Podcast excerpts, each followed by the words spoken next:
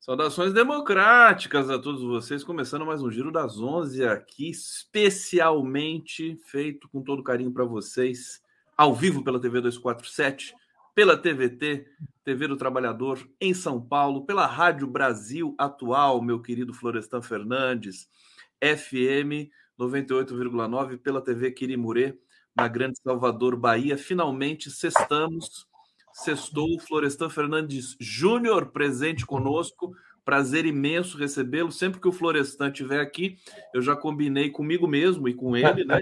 Eu vou usar uma floresta de fundo, né? Uma foto, uma pintura, alguma coisa assim, para celebrar essa ideia, né? O Florestan nasceu premeditado, como diz o Zé Simão, a causas nobres, por exemplo, como as causas do meio ambiente, porque seu nome é uma floresta. Tudo bom, Florestan? Tudo bem, Conde. Então, eu uma vez estava numa serra dessas, entre Rio, São Paulo e Minas, acho que é Mauá, Visconde de Mauá, e isso faz tempo, eu era apresentador do Jornal da Manchete, né, naquela época, e aí eu estava ali perto de uma cachoeira, escutei uma moça jovem falando assim: Florestan, sai daí que você pode cair na cachoeira, não sei o quê.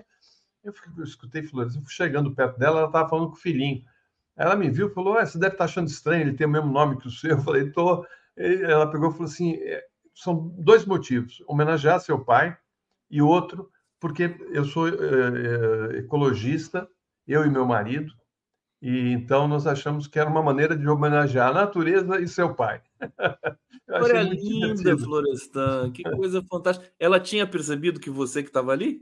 Percebeu. Mesmo porque, claro, eu aparecia todo dia no Jornal da Manchete, apresentando junto com a Márcia Petier e com o Carlos Chagas, pai da Helena Chagas. Pai da Helena Chagas. Não, eu lembrei exatamente agora, você conviveu muito com o Carlos Chagas, que é uma... Sim. Já nos deixou, né? Mas ele é uma referência no jornalismo, né? Nossa, teve um papel importantíssimo, e um grande companheiro, um grande jornalista, grande amigo. E fiz com ele uma entrevista histórica com Fidel Castro. Mas outro dia eu conto para você. Outro dia você conta. Aliás, o Florestan tem muitas histórias. Depois a gente precisa conversar só sobre a Manchete, né? A Manchete é um capítulo à parte da TV brasileira, né? Uma coisa tão bonita. Florestan, nós tivemos ontem, enfim, a semana está plena de eventos importantes, né, para o governo, para o país, históricos, né? A gente está respirando história essa semana, sem dúvida nenhuma, e a posse do Zanin foi um desses momentos de alta densidade, alta intensidade. Você escreveu um artigo belíssimo ali celebrando esse momento, porque é para ser celebrado por tudo que o Zanin passou como advogado do presidente Lula, todos os ataques que ele sofreu, toda a mordaça, enfim, que o juízo lá do Sérgio Moro implementou na Operação Lava Jato. Fala um pouquinho desse momento e da chegada do Zanin no STF. Pois é, eu lembro do meu texto aqui, né, que até Zanin, o lawfare e a vitória da democracia, porque um nome como o do Zanin, não era o que estaria ali como sendo o preferencial, né, para defender o presidente Lula naquela ação do Moro e da Lava Jato, porque ele é um advogado ligado mais à área empresarial, né? Ele teve uma atuação muito grande em grandes processos, né, como da falência da Transbrasil, da Varig e da bicicleta Calói, né, aquela fábrica Calói, e mesmo das americanas, né, das lojas americanas mais recentemente. E ele acabou sendo o advogado do Lula, e os dois tinham uma relação de planejamento conjunta, né? E eles foram pelo caminho mais difícil, né? Porque a colocação ali era ou Lula foge, porque ia ser um preso político, ou ele fica e vai ser preso, e daí negocia, né? Enfim, negocia a delação premiada, negocia qualquer coisa para poder sair da prisão. Mas a posição dos dois foi: não existe crime, você não cometeu nenhum crime, e nós vamos até o fim com isso. Eles vão ter que se virar com essa questão, porque se trata de lawfare e de uma prisão política. E por conta disso, Lula passou mais de 500 dias na prisão, e eu conheci o Zanin em 2018, durante a campanha eleitoral, porque tinha recebido autorização do Ricardo Lewandowski para fazer uma entrevista para o jornal É o País, onde eu era colaborador, e eu chego no prédio da Polícia Federal e o Zanin estava ali no saguão de entrada, pegando a credencialzinha para poder visitar o cliente, o presidente Lula. E ele falou: olha, aguarda aí que eu vou falar com o presidente, porque eu cheguei a queima-roupa ali, querendo fazer na hora. Ele falou: eu vou conversar com ele. E ele saiu e falou: olha, eu conversei com o presidente, a gente acha melhor fazer amanhã, né? Eu falei, Zanin, não vai ter amanhã. A pressão dos militares é muito grande e eles não querem que o Lula dê entrevista, né? A gente tem que aproveitar e fazer agora. Por quê? Porque mesmo que a justiça do país proíba a exibição aqui no Brasil, ela não atinge a Espanha. Então, a entrevista vai para o mundo. E vale essa entrevista para o mundo, porque a entrevista indo para o mundo vem por outros caminhos, volta para o Brasil, né? Mas eles acharam melhor não, porque tinha a Mônica Bergamo também. Então, eles queriam esperar a Mônica chegar e, no final, não deu outra. No fim daquele dia, o Toffoli já tinha cassado a liminar e perdemos o direito de fazer a entrevista, e só foi feita em 2019, e o Lula, já na entrevista, mostra ali a tristeza, né, da solidão, do isolamento, né? Mas eles seguraram firme, e na entrevista ele fala isso: eu saio daqui como entrei, de cabeça erguida, eu não cometi crime e vou provar que não cometi. Vocês se lembram dessa entrevista. E a maneira firme do Lula, que passou por grandes sofrimentos com a perda do irmão, com a perda do neto, né? Enfim, ele estava... Realmente... O Florestan, deixa eu só perguntar uma coisa. Quando você fez a primeira entrevista com o Lula na Sim. prisão, junto com a Sim. Mônica Bergamo, quando você fez essa entrevista, ele já tinha perdido o Vavá ou não? Isso. Agora, o neto ainda não, né? Não, tinha perdido o neto. Já tinha perdido o neto? Tanto que eu faço a pergunta para ele, do irmão tá. e do neto. O irmão era quase como o pai, porque era o irmão mais velho dele, né? E queriam levar o corpo até lá para ele se despedir. Ele falou: como assim? Né? Olha, não queriam permitir a saída dele, né? Eu acho até que ele nem foi no enterro do irmão. E foi no do neto. E cercado, lembra aqueles policiais da Polícia Federal, cheio de armas, né? Como... Enfim, aquela cena bárbara, né, que a gente viu.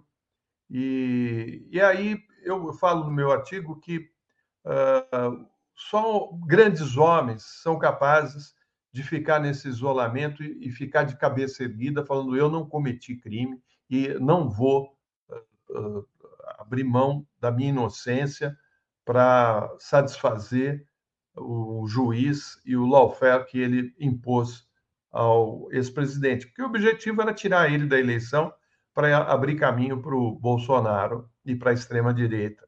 Aquilo tudo foi planejado, inclusive o golpe contra a presidenta Dilma. O Zanin foi muito responsável por tudo isso, né? Porque ele foi persistente, ele nunca perdeu a firmeza dele. Você vê que nos embates com o Moro foi deselegante, grosso, assim, tinha um posicionamento muito ruim o Zanin sempre de cabeça erguida, ele parecia um lorde, né? Ele tinha aquela postura britânica. Sempre com tiradas, inclusive tiradas muito expressivas para cima do Moro. O Moro era autoritário, deselegante, e o Zanin não vergava, né? Era impressionante. Não, nem ele, nem o cliente, né, dele. Cliente. Os dois. Fizeram uma dobradinha incrível. E aí, eu não me esqueço também, né, do como isso terminou, né? Porque ele acreditou o tempo todo, tanto ele como Lula, os dois acreditaram na absolvição, né? E ela veio carregada de simbolismo e emoção, né? Eu lembro do pouco antes do Supremo proclamar o resultado do julgamento, declarando o Sérgio Moro suspeito na condução do processo contra o Lula, o Gilmar Mendes fez um elogio muito bonito ao Cristiano Zanin. Ele disse: sem dúvida nenhuma, vimos um advogado que nunca se cansou em trazer questões ao tribunal, muitas vezes sendo até censurado, incompreendido. Eu faço, na pessoa do Dr. Zanin, uma justa homenagem à advocacia brasileira, afirmou o Gilmar Mendes com lágrimas nos olhos e com a voz embargada e muito emocionado. E aí você imaginar, né, que isso tudo ocorreu, essa entrevista, esse primeiro encontro com o Zanin, em 2018, e 5 anos depois, eu estava assistindo, ele assumir, né, a vaga na maior corte do país, na principal corte do país, como ministro do Supremo, indicado pelo seu cliente, né, que juntos lutaram pela defesa do Estado Democrático de Direito, né, que ajudaram a esclarecer o que estava acontecendo no país, né? Por isso que eu acho que o Zanin, de uma certa maneira, pode-se dizer assim, o nome dele está indissoluvelmente ligado à defesa dos primados da democracia e do Estado Democrático de Direito. Portanto, o que aconteceu ontem no Supremo Tribunal Federal foi um momento histórico e que está gravado na história do Brasil. Aliás, Florestan, eu nunca tinha visto uma posse no Supremo. Aliás, não vi muitas posses no Supremo, diga-se de passagem. Mas, assim, segundo relatos, foi a mais badalada, que teve mais presentes, a mais com a maior repercussão, né? A posse do Zanin. Por isso que eu comentei, nós respiramos história nesse dia de ontem, com a posse do Zanin. O Lula realmente, a intuição dele em também indicar o Zanin, né, por tudo que significa, né? Irradia significados para tudo que é lugar. Lembra não da história pessoal do Lula, mas o que o Brasil passou nesse período, né? O Zanin é uma espécie de... ele simboliza tudo isso. Agora, uma coisa que eu fiquei pensando aqui, Florestan, é que eu acho que agora a gente vai perder a oportunidade de ler um livro sobre a defesa do Zanin com o Lula, porque agora, como ministro, acho que ele não vai escrever um livro sobre isso mais, né? Será que alguém escreve? Eu acho que um jornalista ou alguém na área do direito pode se aventurar a fazer esse livro. Acho que tem muitas histórias a serem contadas, né? Ele poderia guardar um tempo dele para dar depoimentos, né? E fazer essa construção, porque essa história é rica, inclusive em detalhes, né, de momentos dramáticos ali na prisão. Né?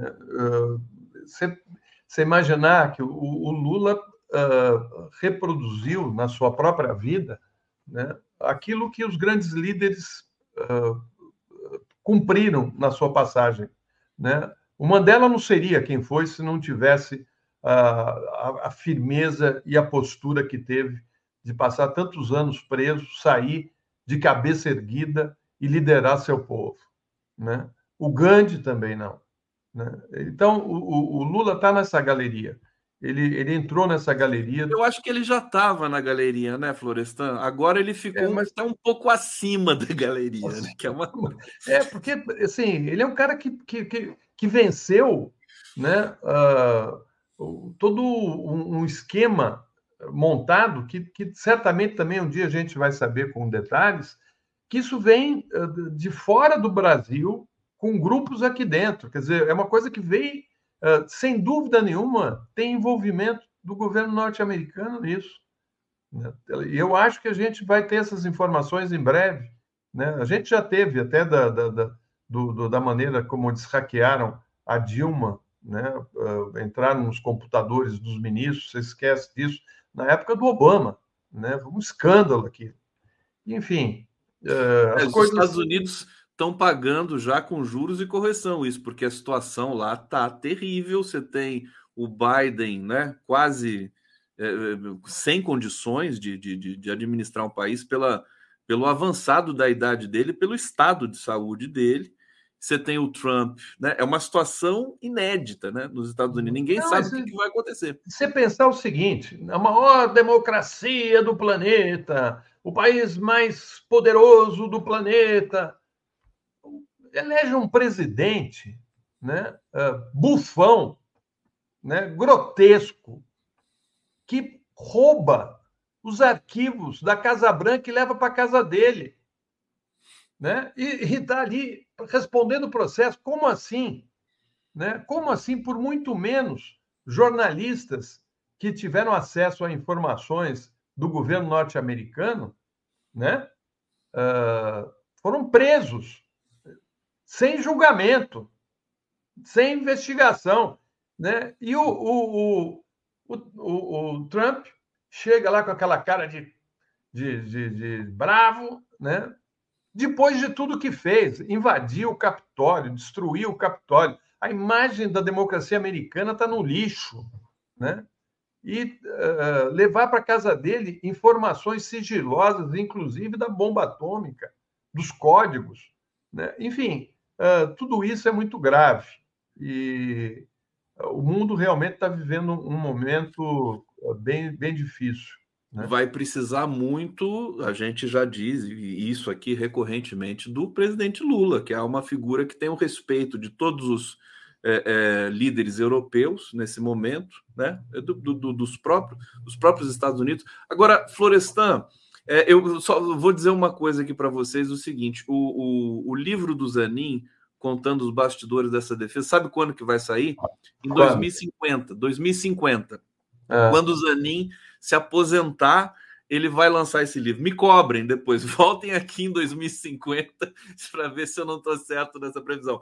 Ô Florestan, tem um tema, uma notícia que está, enfim, no topo aí do interesse, no Twitter e tudo mais, que é a questão do Monark, que perdeu ali a monetização dos canais dele.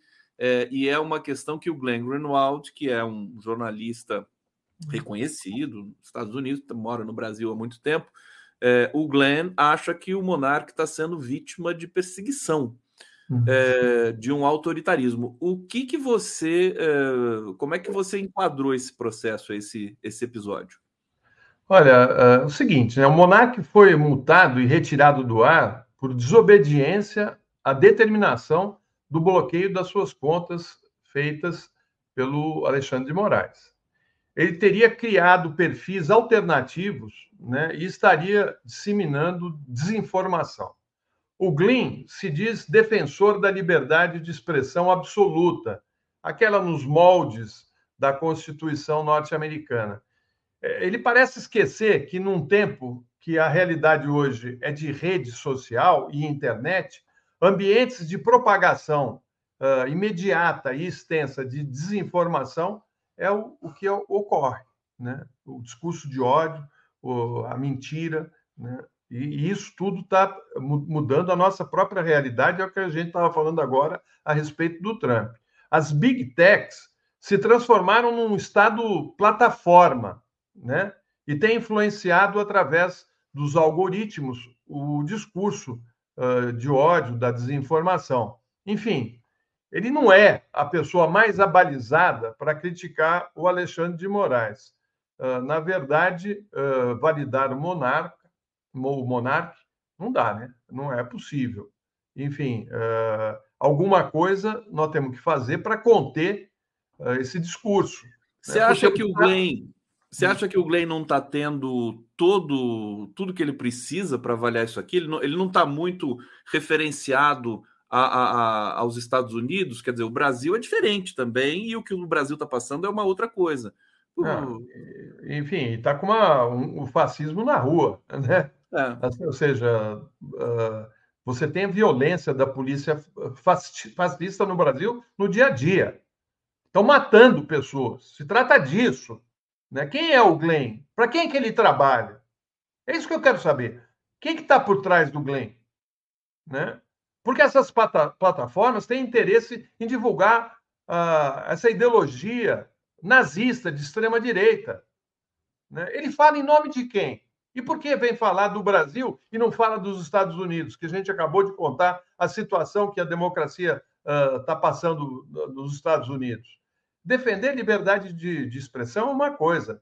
Defender o direito de ameaçar as pessoas, de atacar as democracias, aí já não cabe essa liberdade. Ela tem que ser contida, né? E contida das maneiras possíveis, porque não existe uma regulamentação e tem que ser criada rapidamente também, né? E aí o cara insiste em cometer o erro, o crime, ele tem que ser punido, ele tem que ser punido, não tem jeito. É complicada essa situação, né? Mas eu acho que ele devia se preocupar mais com o país dele do que com o nosso. Agora o Glenn, ele está tendo a liberdade de expressão, de se expressar com relação a essa questão, porque o Monark ele está violando digamos, despachos do próprio STF, né? Se eu não me engano, né? Que está pedindo para ele retirar certos conteúdos, ele monta outro canal e continua divulgando as mesmas coisas pelas quais ele foi condenado. Quer dizer, é uma questão técnica, né? Exatamente. Eu acho que... Mas aí, enfim, isso aí daqui a pouco sai de cena. O que está me interessando agora é o que você me mostrou antes da gente entrar no ar, que é uma notícia que realmente descortina o que foram esses militares no governo Bolsonaro, né? É uma notícia importante que acabou de subir no jornal O Globo do Rio, e dando conta de que o Mauro Cid vendia, isso através de e-mails que a Polícia Federal teve acesso do Mauro Cid, ele estava vendendo um Rolex de R$300 mil recebido numa viagem oficial. Aí ele foi e começou a oferecer o Rolex por R$300 mil. Quem deu para ele esse Rolex?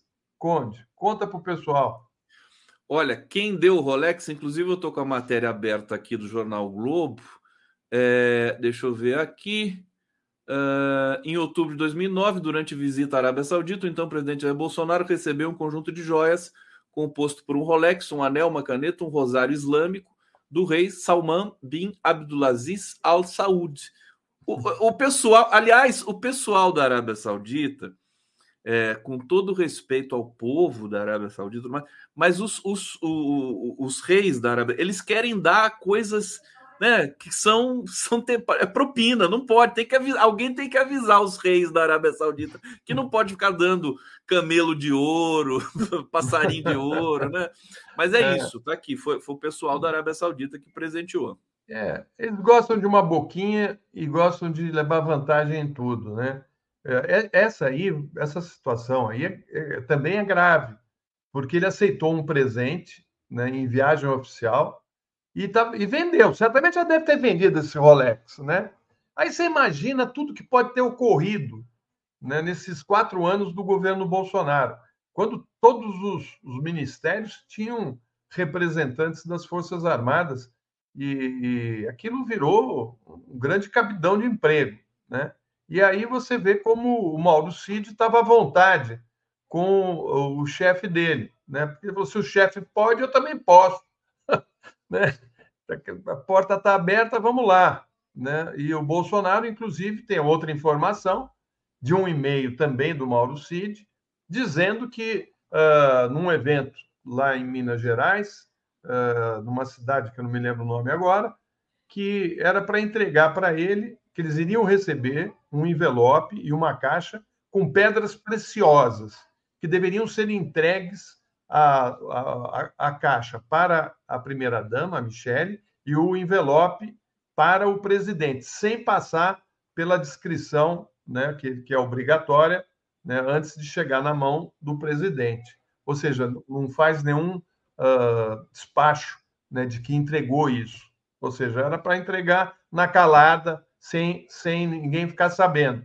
Aí eu te pergunto, quem que apoiou o Bolsonaro na eleição? Um dos grupos fortes, os grileiros, né? Aqueles que estavam operando e fazendo exploração de pedras preciosas em terras dos Yanomamis. E por onde que eles legalizavam as pedras? Por Minas, né? Porque em Minas Gerais é permitido a exploração de pedras preciosas. Então, esse esquema foi descoberto, né? Eles lavavam essas joias através de Minas, no estado de Minas Gerais.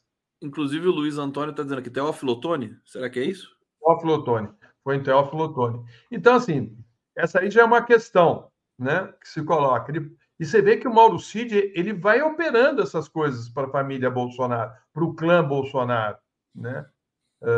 Inclusive pagando contas da primeira dama do país, né, que também não tinha cartão de crédito, ela usava o cartão de crédito da amiga dela. É uma história assim, realmente, olha, acho que o Gabriel Garcia Marques não conseguia ser tão talentoso para criar uma história como essa. Não, e a gente vê, né, Florestan, você estava falando também aqui para mim no bastidor, quer dizer, que turminha pé de chinelo, né? É o pior, é aquela corrupção explícita mesmo, né? Total falta de relação com o serviço público, né? Uma coisa inacreditável. Todos eles têm esse DNA. Privado. É o público e privado, eles não conseguem diferenciar o que é público e o que é privado. Ele falava o meu palácio, o meu exército. Como o seu exército? O exército é do país. Como o seu palácio? O palácio é do país, não é dele. Ele está ocupando como alguém que foi eleito e tem os 4 anos de mandato. Eles misturam o tempo todo o público e o privado. Ô, Florestan, a gente está acompanhando também, paralelamente a tudo isso, tem tanta coisa boa acontecendo no Brasil. Por exemplo, a atuação do Haddad no Ministério da Fazenda, a lufada técnica que ele deu no Ministério, o diálogo com o Banco Central, o juro caiu, enfim, outra situação importante, inclusive, para a gente comentar aqui de passagem. Mas eu só queria lembrar, já que você está falando do Bolsonaro, de toda essa catástrofe que nos arrebentou nesses últimos anos, né? Uma entrevista recente do Haddad, ele dizendo que só o programa do Bolsonaro, né, eleitoreiro, de derrubar os preços dos combustíveis por medo de não ser reeleito, custou ao Estado brasileiro 100 bilhões de reais. E se somar tudo que o Bolsonaro fez no desespero de ser arrancado, como ele foi, do Palácio, 300 bilhões, Florestan. Você já viu essa declaração da Haddad? Ele conhece, quer dizer, não dá nem para fazer alarde, quer dizer, é uma coisa que, enfim, já aconteceu. Eu acho até que é até maior, viu? Acho que é até maior. E agora, isso sem contar o prejuízo que está dando com esse Campos Neto na presidência do Banco Central, né? Porque o custo da taxa de juros acima de 13 pontos leva o país a gastar cerca de 700 bilhões por ano. É um custo altíssimo, altíssimo. E eles não param de dar prejuízo, mesmo fora do poder, porque ele deixou esse sujeito lá, né, e ele esticou por 3 anos uma taxa de juros que não existe no planeta, né? Quem ganha em cima desse dinheiro fácil aí? Né? São os especuladores, são os rentistas. Né? Aí baixou agora 0,5%, porque não dava mais. Nós estamos tendo deflação.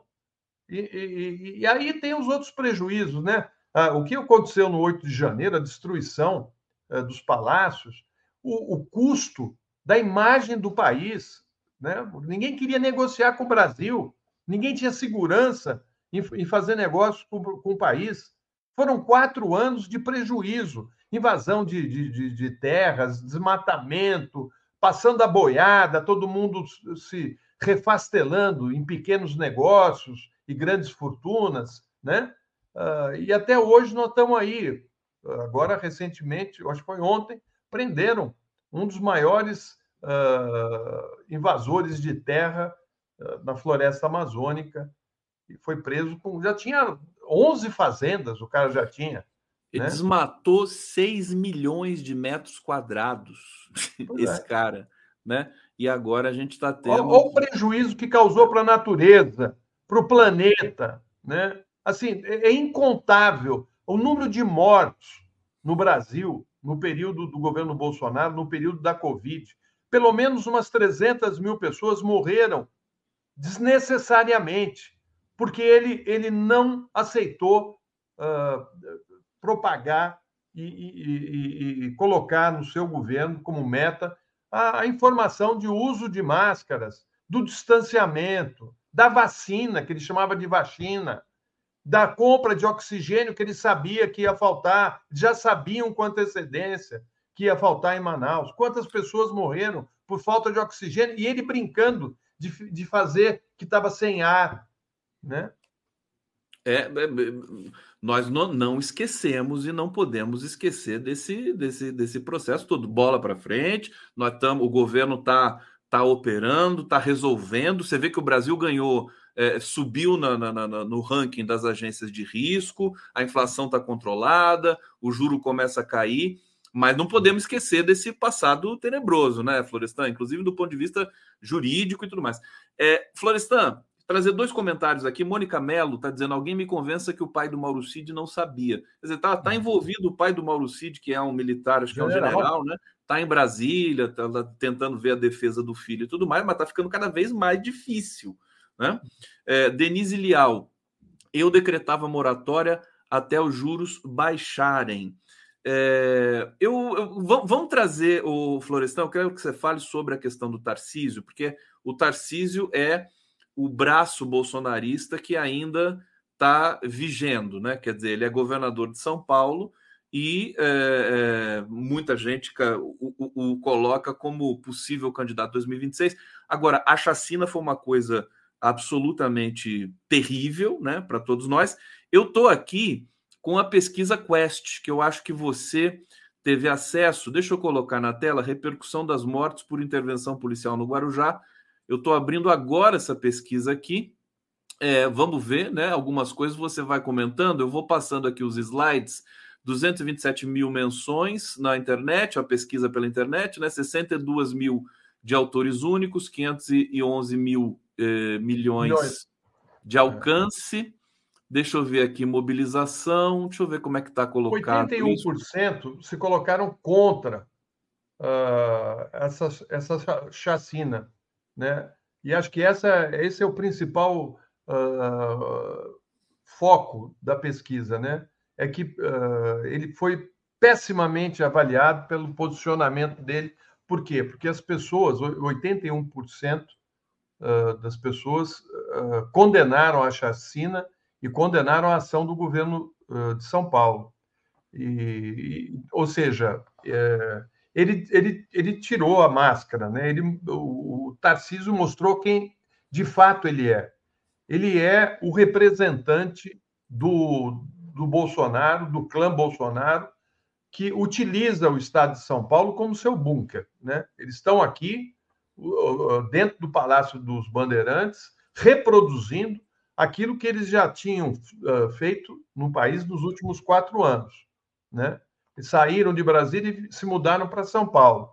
E ele assumiu, né, esse compromisso de preservar esse discurso horrível de que bandido bom é bandido morto. Ele elogiou a ação da polícia dele, que entrou numa comunidade no Guarujá matando, e sem as câmeras, que é o mais grave, né?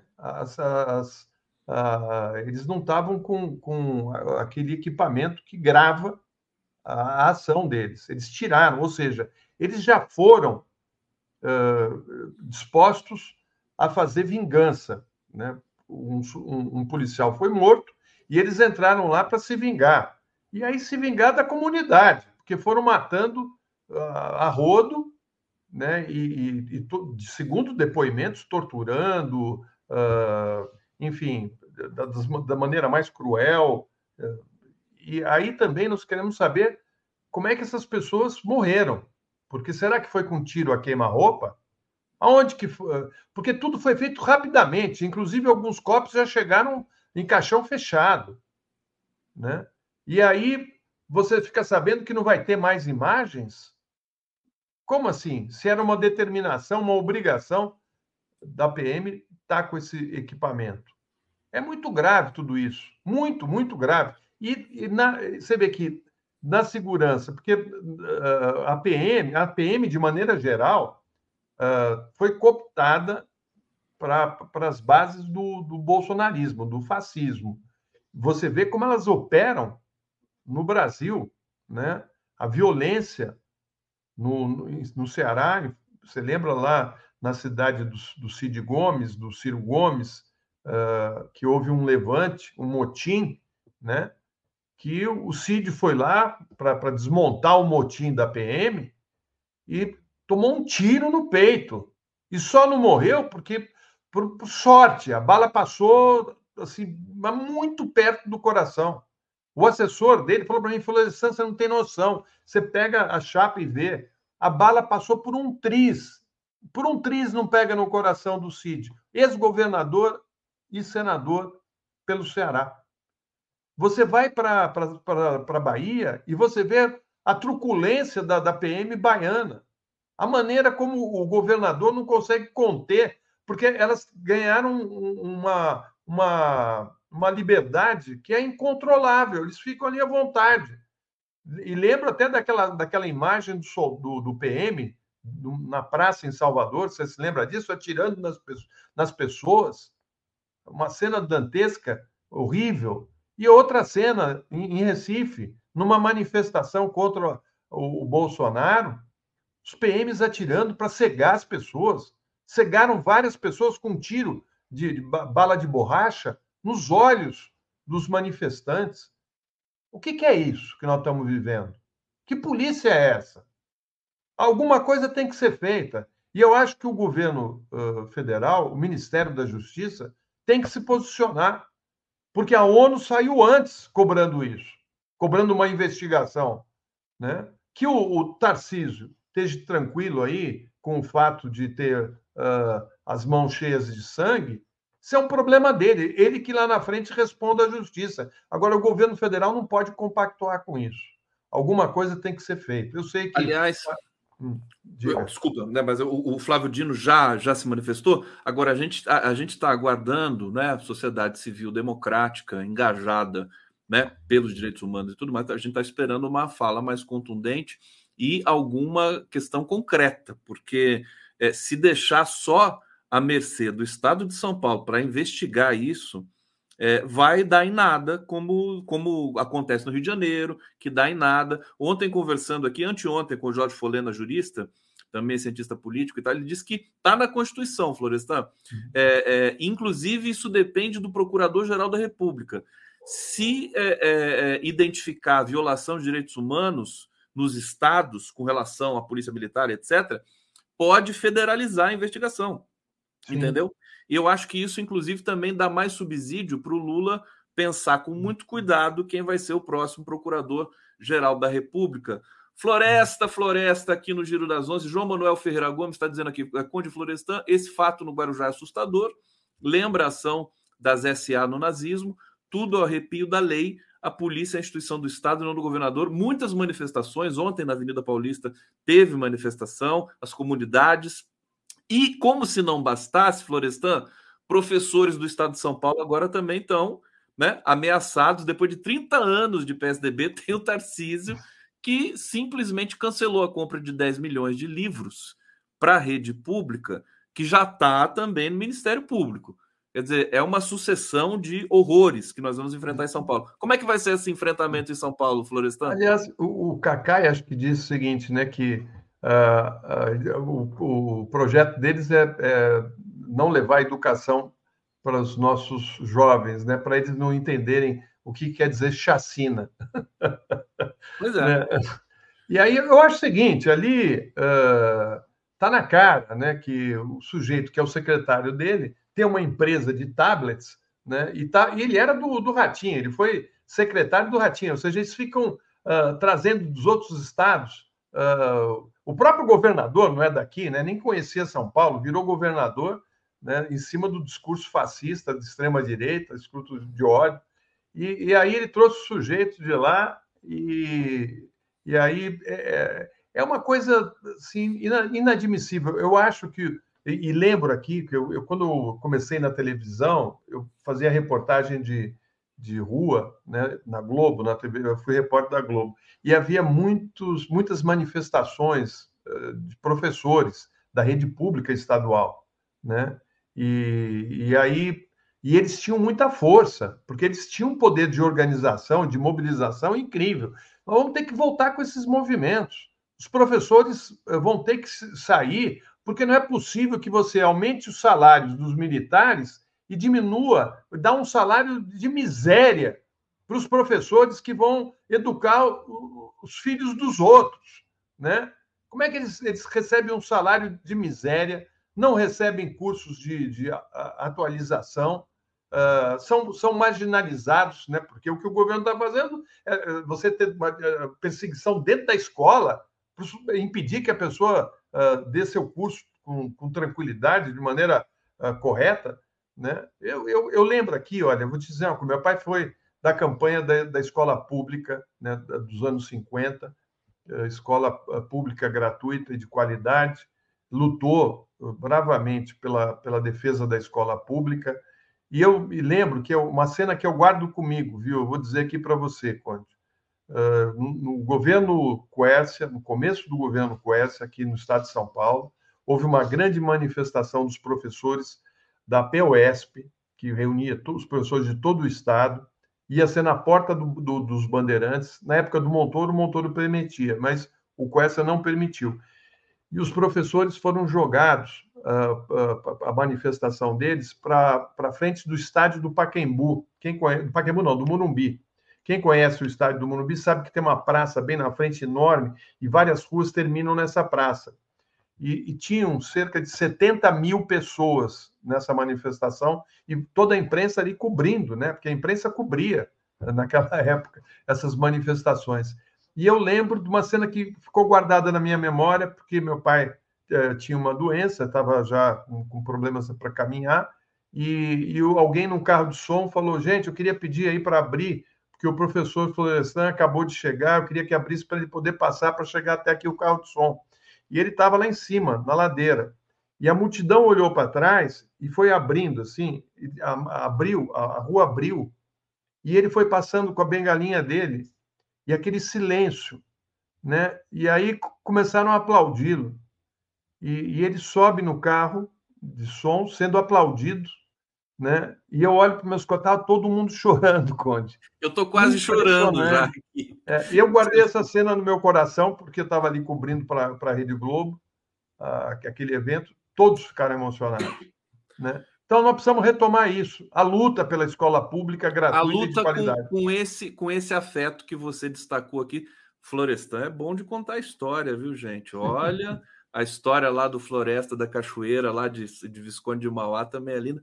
Isso está registrado em vídeo, essa caminhada do seu pai?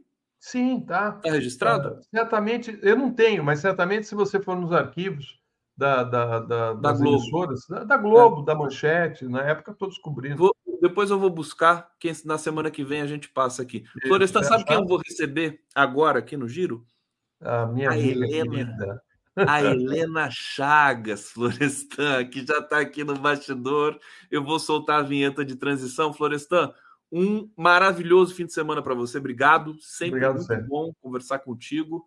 E vamos lá para a transição no Giro. Tchau, gente. Beijo.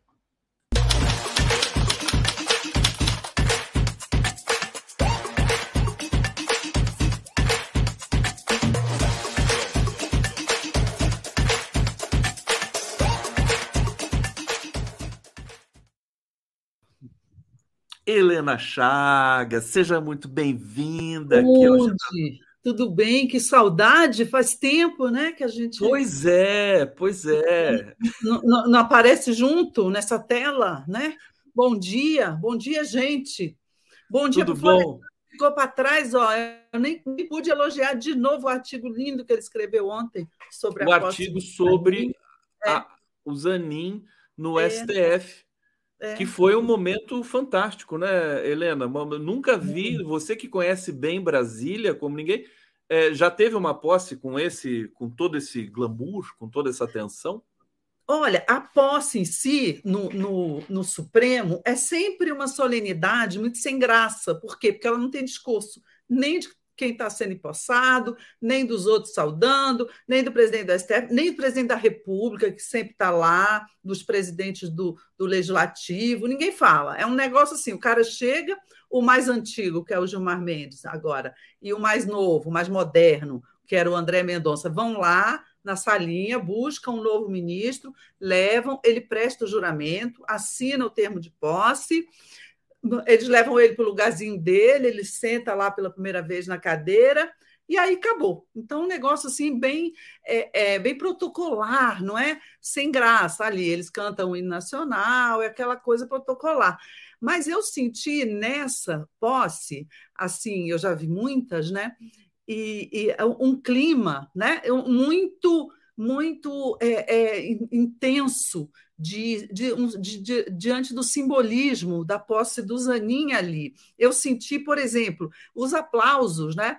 Nesse momento eu achei que até o Zanin ficou emocionado, porque, claro, sempre tem aplausos, mas foram aplausos demoradíssimos, duradouros, assim, na hora que ele acabou de assinar lá o livro de posse. Por quê? Porque, no fundo, embora a mídia tenha feito uma carga danada, que era o advogado do Lula, etc., os ministros do Supremo Tribunal Federal têm uma grande admiração pelo Zanin, assim como nós, assim como boa parte da sociedade brasileira tem uma admiração pelo Zanin, porque, na defesa do presidente Lula, naquele pior momento de todos, né? O Zanin não cedeu, não se curvou, não se dobrou, não é?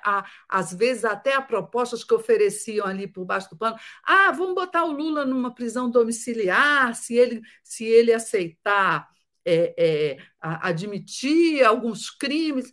O Lula não aceitou, disse para o Zanin que não faria isso, que ia ficar preso ali o resto da vida até reconhecer a inocência dele, que ele foi muito firme nisso. E ele encontrou um advogado tão firme quanto ele nessa estratégia. Inclusive, o Zanin, ele fez acho que ele fez até um livro depois com a mulher dele, a doutora Valesca, que foi muito importante também, para formular essa tese do lawfare, né, que virou uma palavra que todos nós passamos a pronunciar e a conhecer bem.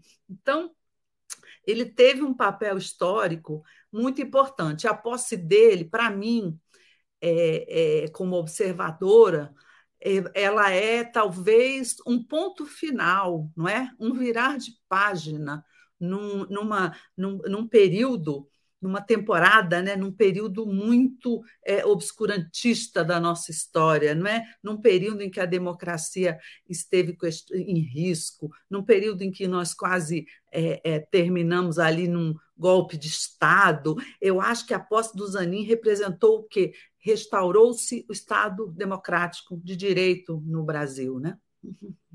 Plena de significados, né, Helena Chagas? Foi muito bonito, realmente, porque o Zanin representa tudo isso. Eu estava aqui tentando lembrar, Helena, como é que o Zanin acabou indo para a defesa do Lula. Eu acho que foi através do escritório do Roberto Teixeira, né? Exatamente, do que é sogro dele, sogro, não é? Dele, né? Sempre foi advogado do Lula e, sobretudo, muito amigo. O Lula é padrinho de uma das filhas do Roberto Teixeira. Eu acho que não é da Valesca, acho que é de outra filha, mas sempre houve uma proximidade muito grande. E o Zanin, ele nem era um criminalista muito conhecido como criminalista, ele era muito conhecido em outros casos. Mas ele assumiu e ele passou por todo tipo de humilhação ali com o Sérgio Moro, no próprio Supremo, né, gente? Porque o Supremo mudou depois. O Supremo agora está bonitinho ali aplaudindo o Zanin, mas o Supremo manteve o Lula na cadeia, O Supremo não deixou o Lula se candidatar em 2018, e o Zanin ali, sempre entrando com ações novas, interpelando. Ele foi de uma tenacidade muito grande, e acho que isso, claro, isso deu base à indicação dele, mas não porque o Lula tenha gratidão por ele. Acho que o Lula sentiu no Zanin realmente essa fibra, né? Necessária, né? Para uma atuação no Supremo, né? Exatamente. O que o Lula sentiu foi que ele é um grande advogado, um grande jurista, e que ele tem uma competência muito, muito importante para fazer parte da Suprema Corte do país. Então, o Lula nomeou o Zanin, pensa, no futuro, de olho no futuro, em colocar ali alguém com esse perfil, sobretudo, garantista, para que não haja nunca mais no país o que houve com a Lava Jato.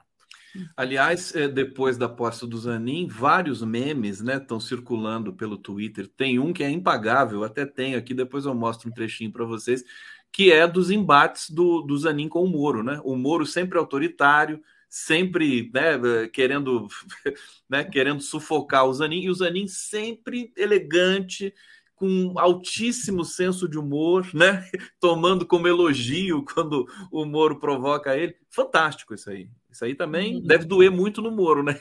Muito, com aquela frieza ali, o Zanin sempre comportado, sempre correto, ali do lado certo, não caindo em provocações, porque ele teve muitos confrontos com o Moro ali nas audiências. Ontem, né, o Rodrigo Viana, lá no Boa Noite, ele trouxe uma foto, na hora que a gente conversou sobre o Zanin, que mostrava, pena que eu não estou com ela aqui, que mostrava o Moro no casamento de quem? Da Carla Zambelli. Carla Zambelli. Exatamente, entendeu? Como padrinho. E aí ele sustentou ali, eu acho muito certo isso.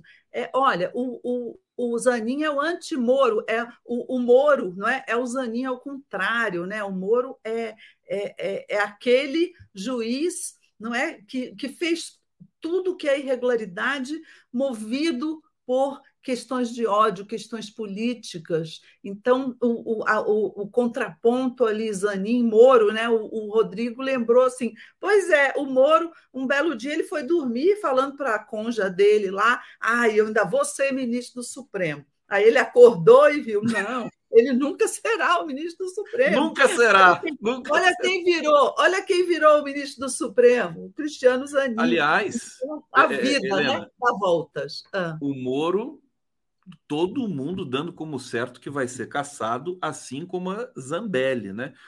Helena, sinceramente, você que conhece tão bem, né, o Lula, a história do Lula, enfim, as características dele, o Lula, eu acho que ele não é casado com a Janja, ele é casado com a história, né? Ele tem uma relação com a história que é uma coisa impressionante. Ele produz história, né? O tempo todo, né? Essa indicação do Zanin, quer dizer, foi um momento absolutamente cheio de significado, né? Que volta lá atrás, que vai deixar o Zanin até 2050 ali, com essa presença anti-lavajatista, para ver se o Brasil aprende a nunca mais brincar com esse tipo de coisa. Exatamente, importantíssimo isso que você falou. O Lula enxerga em cada decisão dele, às vezes a gente mesmo não entende, mas para que ele, como é que é tal coisa? Ele está sempre olhando bem mais à frente, né? E não está não tá olhando mais à frente para ele, para o governo dele, para o governo do PT, não. Ele está olhando mais à frente para o país. Então, eu acho que ele vai fazer assim em todas as escolhas dele, de PGR, de Supremo. Mas você falou numa coisa importante aí, que é a perda de mandato dessas pessoas, não é? Que também simboliza o fim de uma era, né? O fim de uma era em que o Estado Democrático de Direito correu riscos. Já caiu o Dallagnol, a Zambelli eu acho já era também. O próprio PL, partido dela, já entregou aos leões, o Bolsonaro entregou aos leões, ela está ali, ela já virou um zumbi, eu diria. É uma deputada zumbi aguardando a cassação, que eu não sei quando será, que dia, mas eu acho que ela não escapa. O Moro, ontem, eu conversei com uma pessoa ligada ao judiciário, a ministros, né? E há uma expectativa que o Moro acabe cassado pelo TRE do Paraná naquele processo em que ele descumpriu a lei eleitoral, não é, por abuso do poder econômico na campanha. Então, possivelmente, o processo do Moro já chegar com ele derrotado em Brasília, o TSE do Alexandre de Moraes vai julgar um provável recurso, mantendo a cassação. Então, ao que tudo indica, talvez no início do ano que vem, o Moro seja cassado. E aí vai haver uma nova eleição suplementar para senador no Paraná, provavelmente no mesmo dia da eleição para prefeitos e vereadores, em outubro. Pois é, e o pessoal já está se movimentando, né? A Gleisi parece que está interessada, não sei se o Requião também, tem mais alguém do PT, acho que também estava interessado nisso. Eu não sei se é o Zeca Dirceu também. É, o Zeca Dirceu, exatamente. Eu acho que a esquerda já tem, mas eu acho que ali eles podem se entender, né? No campo do centro para a esquerda. Eu acho que a Gleisi é uma provável candidata e é uma disputa muito difícil, porque do lado da direita você também tem muita gente candidata, você tem o Ricardo Barros, você tem muita gente... Você tem ali, o poder econômico, né? Forte no Estado, até porque o governador é o Ratinho Júnior, enfim, com toda a máquina. Mas, ainda assim, eu acho muito importante um grande nome reluzente da esquerda para disputar, nem que agora, seja para disputar e fazer voto já para 2026. Perfeitamente. É estratégica, porque é uma eleição que vai ser nacionalizada, né? Agora, diante de uma grande mulher como a Helena Chagas, e imagina, você mencionando a Gleisi, e eu lembrando da Gleisi, aliás, que papel que a Gleisi está tendo é um papel muito forte nesse momento em toda a conjuntura do governo. Helena, você com a sua acuidade nessa análise, o que falar da Gleisi? Sim, é um nome forte que o Lula fez questão de manter à frente do PT. Inclusive, acho que o mandato dela já foi até prorrogado. Por quê? Todo mundo achava que a Gleisi, pela importância que ela teve na campanha, até antes, né, na articulação, na saída do Lula da cadeia, pelo papel combativo dela, que ela iria ser da copa e da cozinha do Planalto do Lula. Ele, porém, a gente às vezes não entende quando ele decide na hora e depois a gente entende.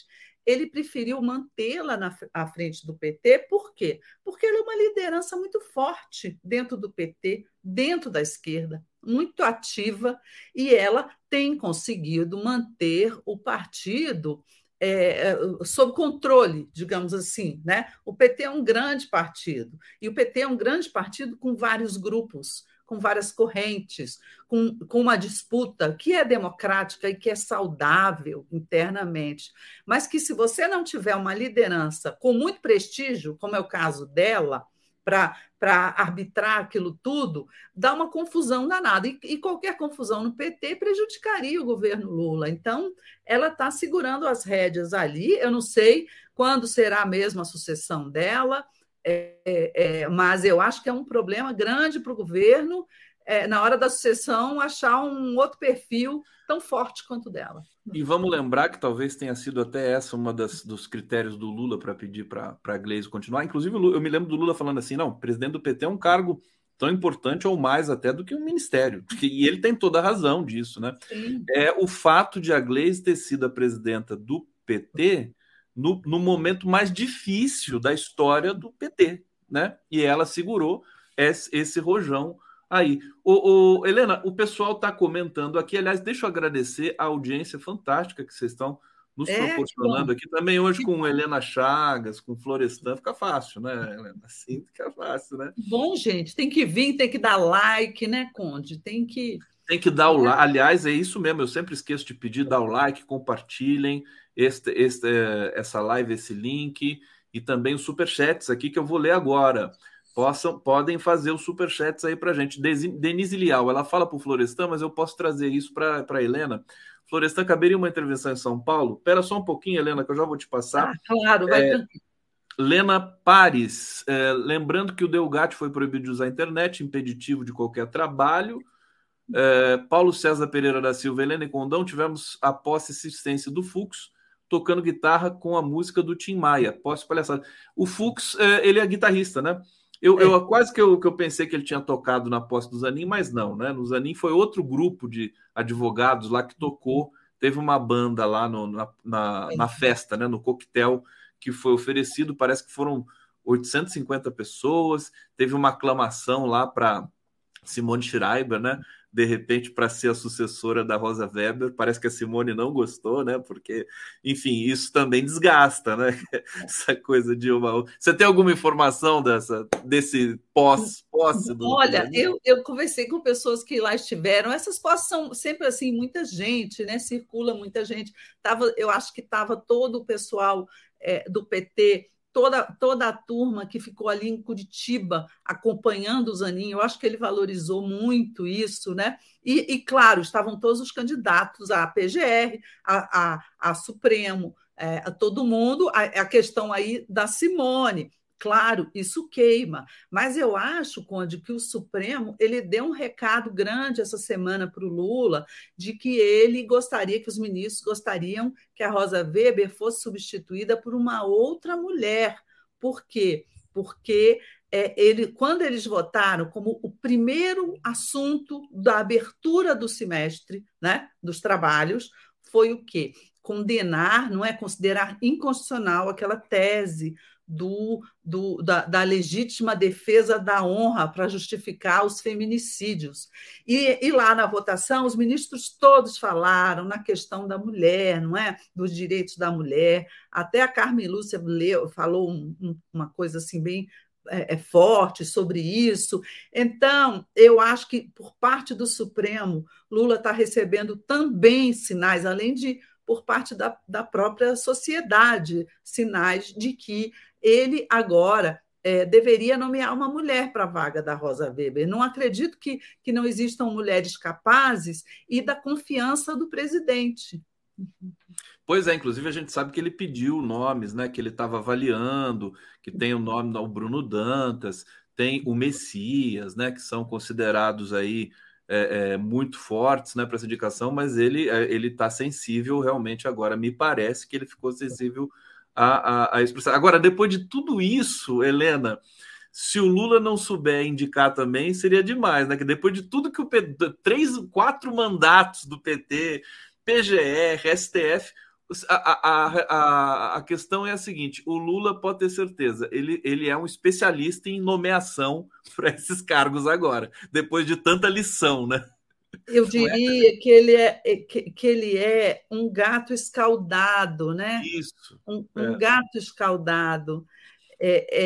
Eu acho que depois das nomeações que ele fez, no primeiro mandato, no segundo, ele foi assim, muito, digamos, republicano. Não estou dizendo que agora ele não seja, ele não vai ser. Mas o que eu acho é que ele obedeceu ali a lista tríplice, ele atendeu muito às corporações, né, profissionais, porque achava correto, olha, é uma lista tríplice do Ministério Público, mas no fim ele nomeou e ele percebeu que ele estava atendendo ali a corporação, que não é necessariamente atender aos interesses do país, e muito menos dele, né? Então, eu não acho que o Lula vai escolher alguém para passar pano no governo, para passar pano para ele, né? Como muita gente quer que ele escolha o Aras. Ah, porque o Aras passou pano para o Bolsonaro, então se o Lula escolher, ele vai passar pano para o Lula e para o governo. Não acho que o Lula queira isso. O Lula é um estadista. Isso diminuiria, não é, a estatura do Ministério Público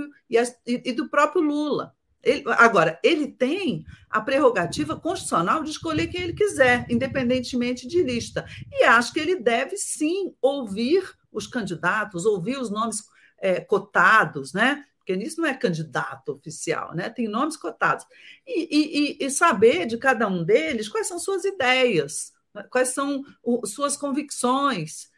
o cara é garantista, como é que é o cara, como é que ele vê a questão da democracia, como é que ele vê a questão social. Isso é importantíssimo num Procurador-Geral da República, num ministro do Supremo, e é perfeitamente legítimo que o presidente da República escolha alguém com aquelas ideias que são afinadas com o projeto que ele tem de Brasil, né? Aliás, eu li que fazer parte da lista tríplice nesse momento na PGR é um problema, né? Porque o Lula está mais preocupado. Tem uma pessoa na lista tríplice que tem a simpatia do Lula, não me lembro quem é, que o bastidor é assim: apesar dele estar na lista tríplice, ele pode até ser indicado pelo Lula. Não é? Pode ser, mas ele será indicado por outras razões. E não por outras razões que não a questão da lista tríplice. A Denise Lial, eu tinha lido isso aqui, Helena, mas eu vou trazer de novo, porque a pergunta dela é muito, muito incômoda, né? Caberia uma intervenção em São Paulo, né, com essa questão? A gente está se perguntando o que vai dar a apuração dessa chacina covarde, violenta, horrível, que jogou a imagem do Brasil de novo no lixo, no cenário internacional, aqui em São Paulo. Helena, como é que você viu esse processo? Olha, e de apuração?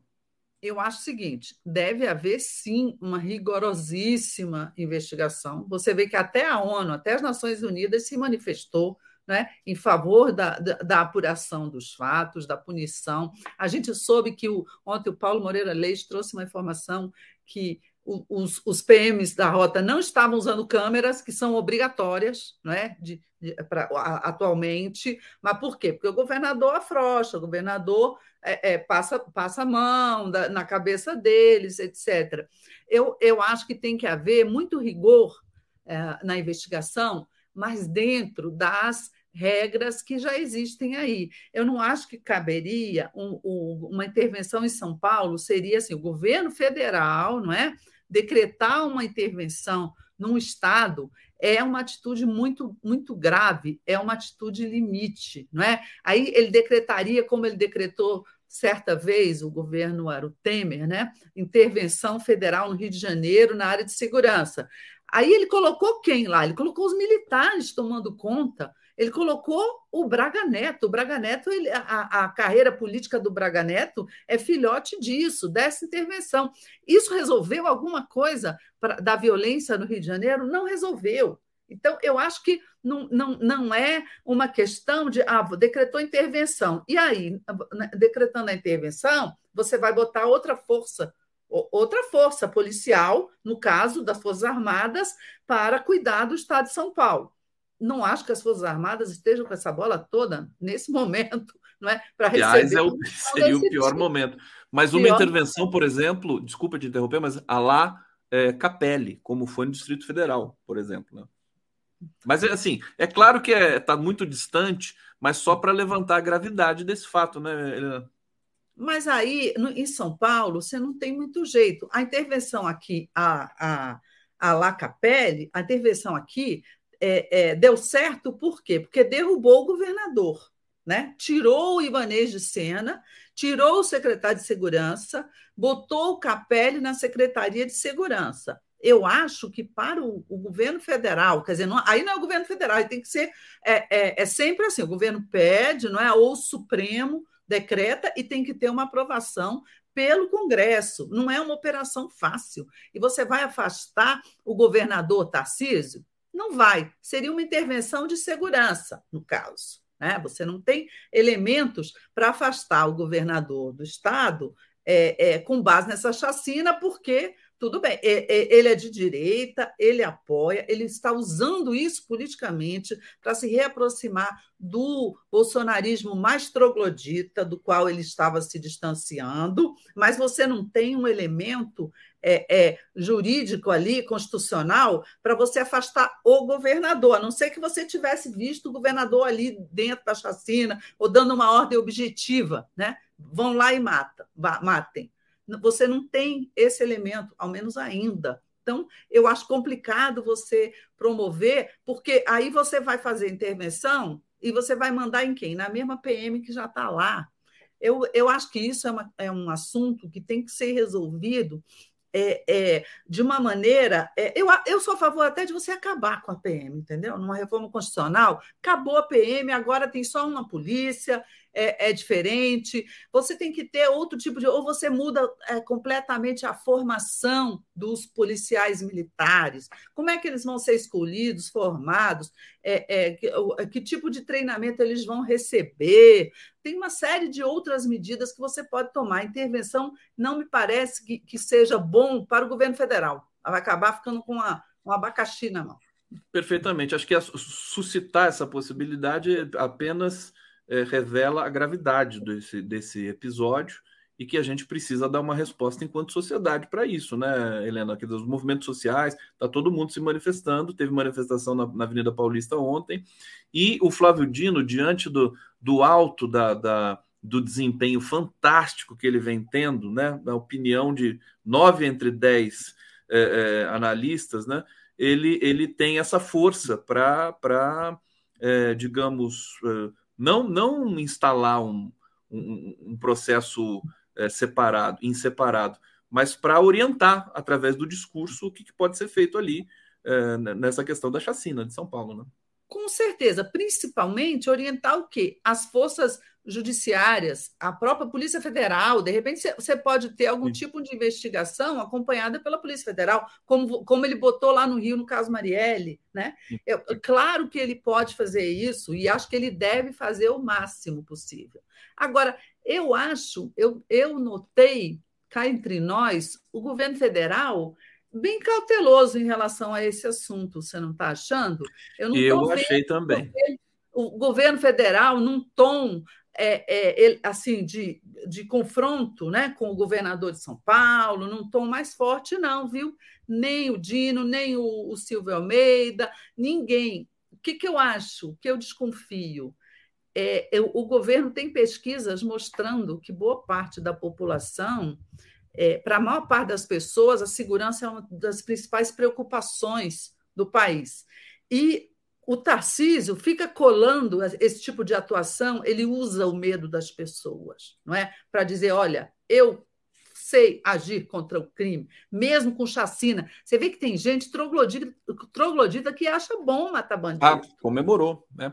Exato. Então, não sei se o governo Lula quer entrar muito de sola. E aí vem o bolsonarismo e diz assim, o Lula apoia os bandidos. É uma questão política complicada para o Lula. Governo, não só o Lula, quanto, pelo menos, não todo o governo, mas parte considerável, né, talvez o cérebro do governo, que eu incluo o Dino e o Haddad, sem dúvida nenhuma, está escaldado também com relação a essas guerras digitais, né? Vai condenar, vai vir com aquela pressão toda, porque o Tarcísio pode até ter ganho popularidade com isso. No Rio de Janeiro, quando tem chacina, o governador ganha popularidade, cresce a popularidade dele. É uma coisa enlouquecida. Agora, Helena, você lembra o lançamento do programa de segurança do governo, apresentado pelo Dino, com toda a pompa e tudo mais? Pela primeira vez na história, eu vi a esquerda capturando o discurso da segurança. Foi fantástico, quer dizer, é uma oportunidade muito boa que a gente tem, né? Exatamente, foi com base nessas pesquisas que eu estou te falando aí, que ela já tem algum tempo, que o governo Lula resolveu, não, temos que fazer algo na questão da segurança, temos que mostrar para o país que é possível você ter segurança, ter uma polícia efetiva, que prenda, que combata o crime organizado, que prenda os bandidos, mas, ao mesmo tempo, respeite os direitos humanos. Porque o grande problema da esquerda, dos governos de esquerda, é esse, né? Eles não lidam bem com a questão do combate à violência, né? Que tem que ter algum. Você tem que ter policiamento, você tem que ter polícia na rua, etc.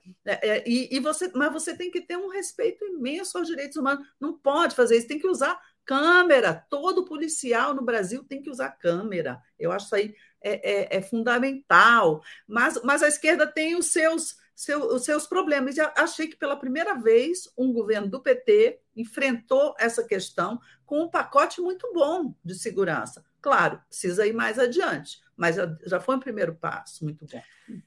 Helena Chagas, estou tão feliz com você aqui, Helena. Ó, agora eu vou te constranger e ninguém vai me impedir, Helena.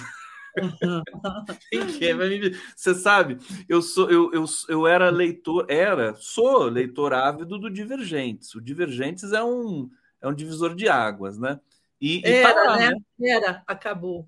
Não acabou, mas está lá, não está? É. Você está publicando lá no Divergentes. Não mais. Não mais? Há um mês. Eu estou com ele aberto aqui, você tem uma publicação. Há dias atrás, sei lá, talvez há umas 3 semanas, nós... Não é que fechamos, né? O site está lá, mas paramos de atualizar e fechamos, eu e o Andrei Meirelles, e fechamos a empresa. Então... É. Eu agora mas não precisa ter empresa para ter o blog, né? Bom, a não ser que... Claro que tem os trâmites ali. Mas o Divergentes foi tão legal. Eu me lembro... Quando que você fundou o Divergentes? 2006? 17, alguma coisa assim? Acho que foi 2017, mais ou menos. 17? É. Mas ele não é mais antigo lá da década de 2000? Não, não. Não? 2016. Porque eu lia muito você na década de 2000. Onde que eu te lia? Não é na década de 2000, você já me leu em muito lugar. Você já me leu no IG, você já me leu em Priscas Eras no Globo, na época que eu era do Globo. Você já me leu no site do Comunique-se um tempo. Em vários lugares. Eu sempre trabalhei na internet, sempre gostei da internet, mas eu fui pulando de lugar em lugar. Eu talvez tenha esquecido de falar algum aí que eu trabalhei. Gente, eu não sei. Na minha cabeça, o Divergente estava lá naquele momento, inclusive, do mensalão e tudo. Eu lembro de ter alguma coisa. Devo ter sido atacado por algum vírus, alguma coisa. Não. Eu não lembro aonde, mas eu fazia para muito blog de gente amiga da esquerda, sempre distribuí meus textos para muita gente. Pode ter sido em perfeito. Ô, Helena, aí na minha busca, quando eu fui, você sabe que eu faço aqui os cards, né, com todo carinho e amor das minhas transmissões, e aí fui procurar foto da Helena Chagas. Olha o que eu achei, gente. Eu vou ter que mostrar, porque a Helena fantástica. Nossa, olha a Helena Chagas. Essa aqui. Essa sabe de quando é? Da época da campanha da Dilma. Campanha da Dilma, de 2010? 2010. Eu tirei olha só, essa tem foto mais aqui. Em 2010... essa também. Essas fotos são tiradas muito provavelmente pelo Roberto Stucker, que não é o Ricardo Stucker, que está hoje no Planalto, mas é o irmão dele. Ah, não, essa aí é muito antiga. Essa aí é da época do Globo, em que eu era colunista do Globo. Então, o que você diz dessa aqui, Helena? Nossa, essa é do Globo também, da mesma época, dessa outra, dos cabelos esticados. E essa é a que eu preservo no Twitter. Quer dizer, no Twitter que... Olha, Conde, o Twitter agora não se chama mais Twitter, se chama X, não é? X, não, mas a gente continua chamando de Twitter. O passarinho. E essa aqui, da Helena Chagas dando tchau. Essa é da época do Ministério, da Dilma. Essa foi tirada, inclusive, numa entrada na Granja do Torto, antes da Dilma assumir. E a gente despachou lá antes da posse. Eu lembro que foi dentro do carro, de dentro do carro. Quer ver a reação? Quer ver a reação do público aqui, ó? O Gerson está dizendo, com todo respeito, para casar. Virgínia Rodrigues, lindona. Tá todo mundo. O pessoal foi sempre. Eu era mais nova, né? Eu era novinha. Mas você é demais, Helena. Gata, Malu da Flon está dizendo aqui. Gata, gente, Helena arrasa. Helena, querida, deixa eu aproveitar, nós estamos chegando no final aqui, Breno Altman já está até aqui no bastidor. Deixa eu te perguntar, você falou da época da Dilma, você foi ministra-chefe da SECOM, né? Sim. Tem algum impedimento de você falar, por exemplo... do desempenho da atual SECOM, da questão do rateio da publicidade? O que você poderia dizer? Eu posso falar do rateio da publicidade em tese. A atual SECOM, assim, eu não quero ficar falando, porque parece que, né, você está fazendo algum tipo de crítica. Eu não tenho crítica, não. O que eu falo do rateio da publicidade é que saiu outro dia uns números, né, que ainda são parciais dos primeiros pagamentos, e deu que eles estão pagando mais para o meio televisão, no meio televisão para a Globo. Acho que é um critério que eles estão usando de audiência e que eles estão pagando, talvez fazendo os pagamentos antes do que para a internet. A explicação que a SECOM dá pelo fato de o meio digital estar tão pouco ali representado.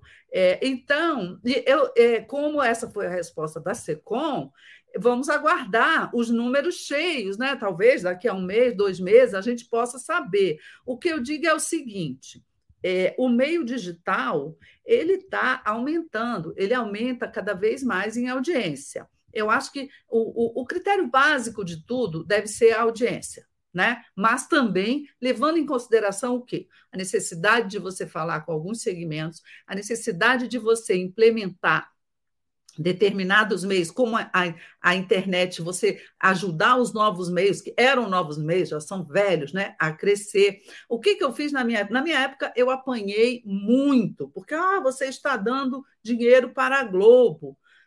No caso ali, era a verba da televisão, a televisão era o meio com maior representatividade.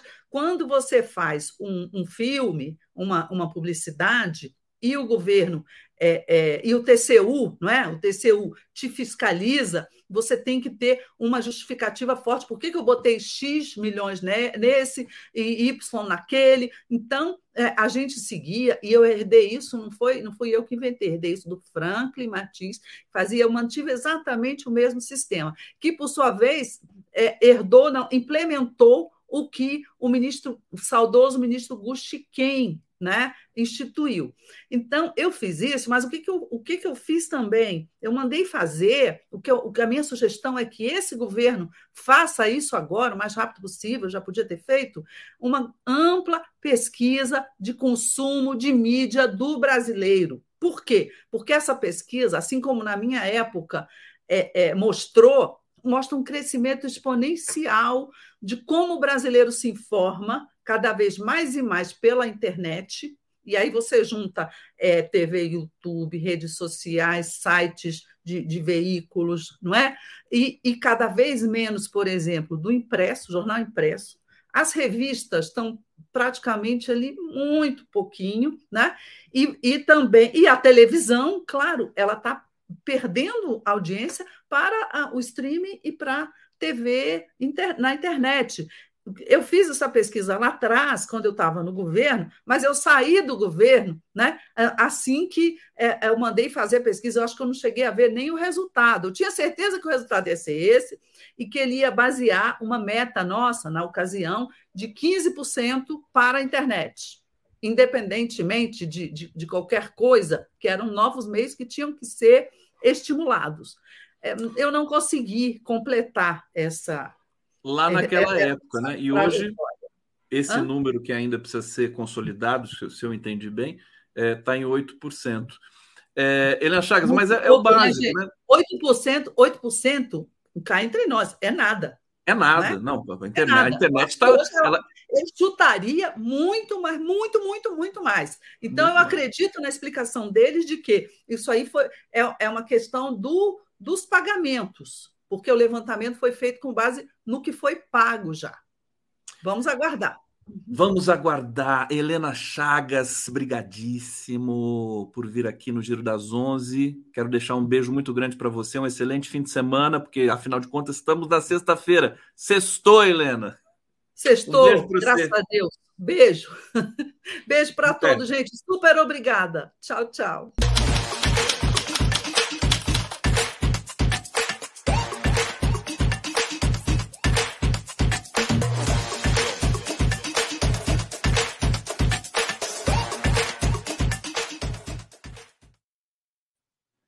Querido Breno Altman, chegando aqui no Giro das 11. Agora que eu vi que você deixou um recadinho para a Helena aqui... Uma pergunta. Eu vou deixar para... Posso fazer a pergunta aqui ao vivo e depois eu mando para ela?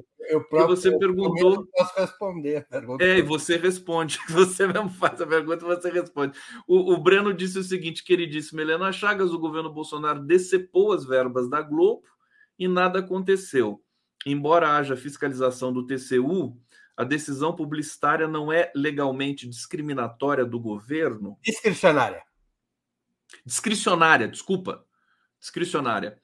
É, e aí, Breno, vou deixar você responder, então. A resposta pergunta. É sim, a decisão é discricionária. O governo tem plena liberdade de colocar verbas publicitárias onde bem entender. O TCU ele pode contestar, fiscalizar, questionar, mas veja só o que fez o Bolsonaro. É, inegavelmente, no nicho TVs abertas, a Globo é muito maior que o SBT e a Record, não é? Nós não temos dúvida disso, todas as pesquisas mostram isso. No entanto, o Bolsonaro colocou mais verbas publicitárias no SBT, na Record, do que na Globo. A Globo ficou apenas com 20% das verbas publicitárias. Mas o TCU se pronunciou sobre isso, não se pronunciou? Mas não significa nada. Não significa nada, porque é um direito discricionário do governo. Claro, o TCU pode, no limite... criar algum embaraço para o governo no parlamento, pode criar uma crise junto aos próprios meios de comunicação, pode criar um barulho, até criou com o Bolsonaro.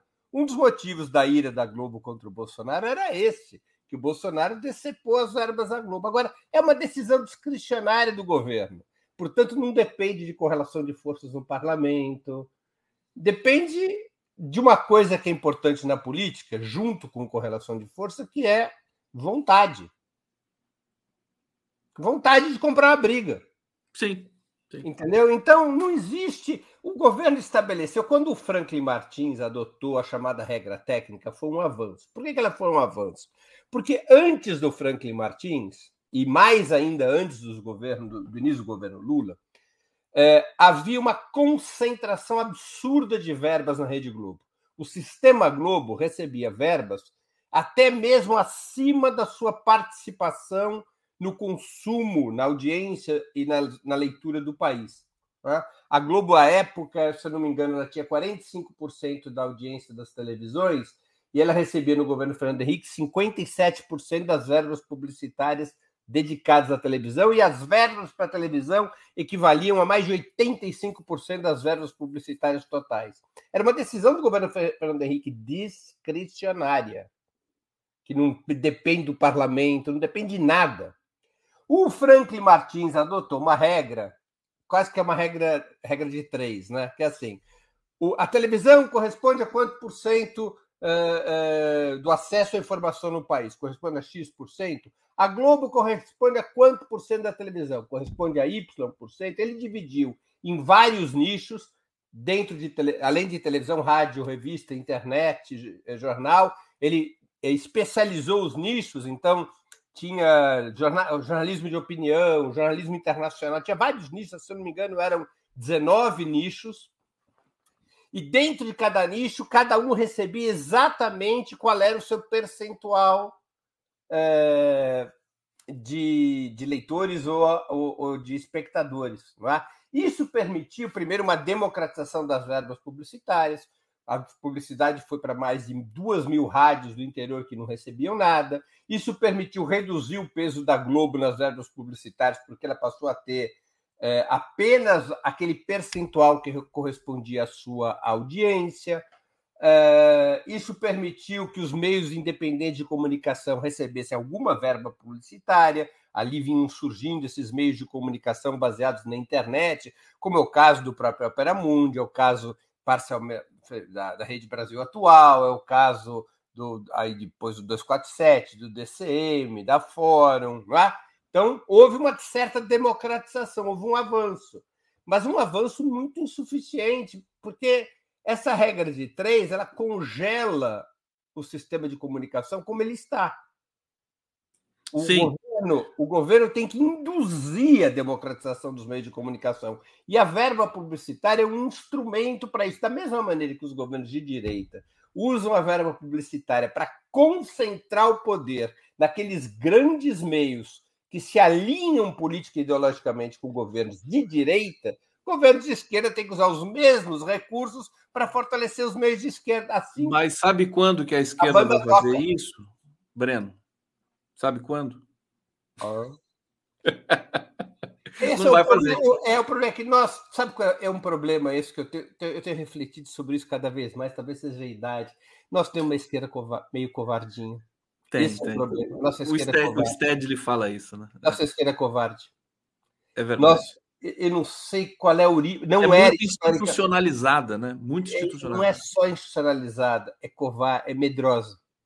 Sim. Eu não sei quando começou isso, porque não era assim. Não era assim, você tem razão. Ficou medrosa. Tem que estudar isso. Estudar, Breno, escrever um belo artigo sobre isso. É medrosa. Essa correlação de forças deixou de ser método de análise e passou a ser álibi. Sim. Passou a ser justificativa. Porque isso não depende de correlação de força. O governo aloca recursos publicitários onde quiser. Agora, eu inclusive esqueci de falar para a Helena Chagas aqui, agora falo para você e para todos nós, estamos em TV aberta também nesse momento, sim, mas é uma TV diferente, né? Que é a TV do Trabalhador, a TVT em São Paulo e também na FM, viu, Breno Alto? Na Rádio Brasil Atual, que você mencionou. Na TV Quirimurê também, na Grande Salvador, Bahia. Então, se o governo usa as verbas publicitárias, é o único instrumento discricionário que o governo tem, são as verbas publicitárias. Se as verbas publicitárias não são usadas para democratizar os meios de comunicação, o governo não tem outra arma. Essa história de lei de regulação das mídias, eu acho bacana, sempre apoiei, mas eu vou te dizer uma coisa, pouca eficácia. O que tem eficácia? Verbas publicitárias do governo. Já nos ensinava Getúlio Vargas ao apoiar a criação do Última Hora. Tá aí o Breno, por favor, alô, todo mundo do governo. Ô Breno, agora a sugestão que a Helena deu, o que você acha de fazer a pesquisa? Isso é bom, mas ela é importante, ajuda. Agora, com um instrumento acessório. O que você tem que ter na comunicação é a vontade política de democratizar os meios de comunicação, ou seja, de comprar briga com os grandes monopólios e comprar para valer. E pegar a verba publicitária e dizer acabou a farra dos grandes grupos. Nós vamos fazer com que a mídia independente cresça e vocês percam audiência, porque vocês vão ter menos dinheiro. Agora eles não querem fazer isso. Aliás, a gente se sente até meio escanteado, né? Porque o que nós... Ô, Breno, eu me lembro, e você se lembra, há muito pouco tempo atrás... O Lula só tinha mídia independente para falar. E o PT inteiro. E todo mundo da esquerda. E agora a prioridade, quando eles dão entrevistas e tudo mais... Por exemplo, ontem eu vi o Haddad na Globo News. Ali, é o circuito Elizabeth Harden. Globo News Folha. É o circuito Elizabeth Harden, é isso. É, por que mesmo? Quem que foi Elizabeth Harden mesmo? Não, essa era uma brincadeira que existia no Itamaraty... Porque os embaixadores queriam sempre ir para Paris, ou para Nova York, ou para Roma. Né? A Elizabeth Harden acho que é uma marca de perfume, uma marca de roupa, não sei o que é. Grife. Eu não me lembro o que é isso. Tem que pesquisar. Mas era assim, eu só quero ir no...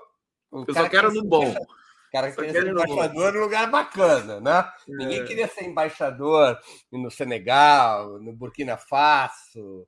Da Venezuela, eu quero ser embaixador nos lugares bacanas. Agora, você vê que coisa, né? O Lula não é assim, né? Mas o conjunto é. Entendeu? Então é um negócio... Agora, é uma esquerda medrosa. É triste isso. Me dá agonia. É medrosa, estruturalmente medrosa.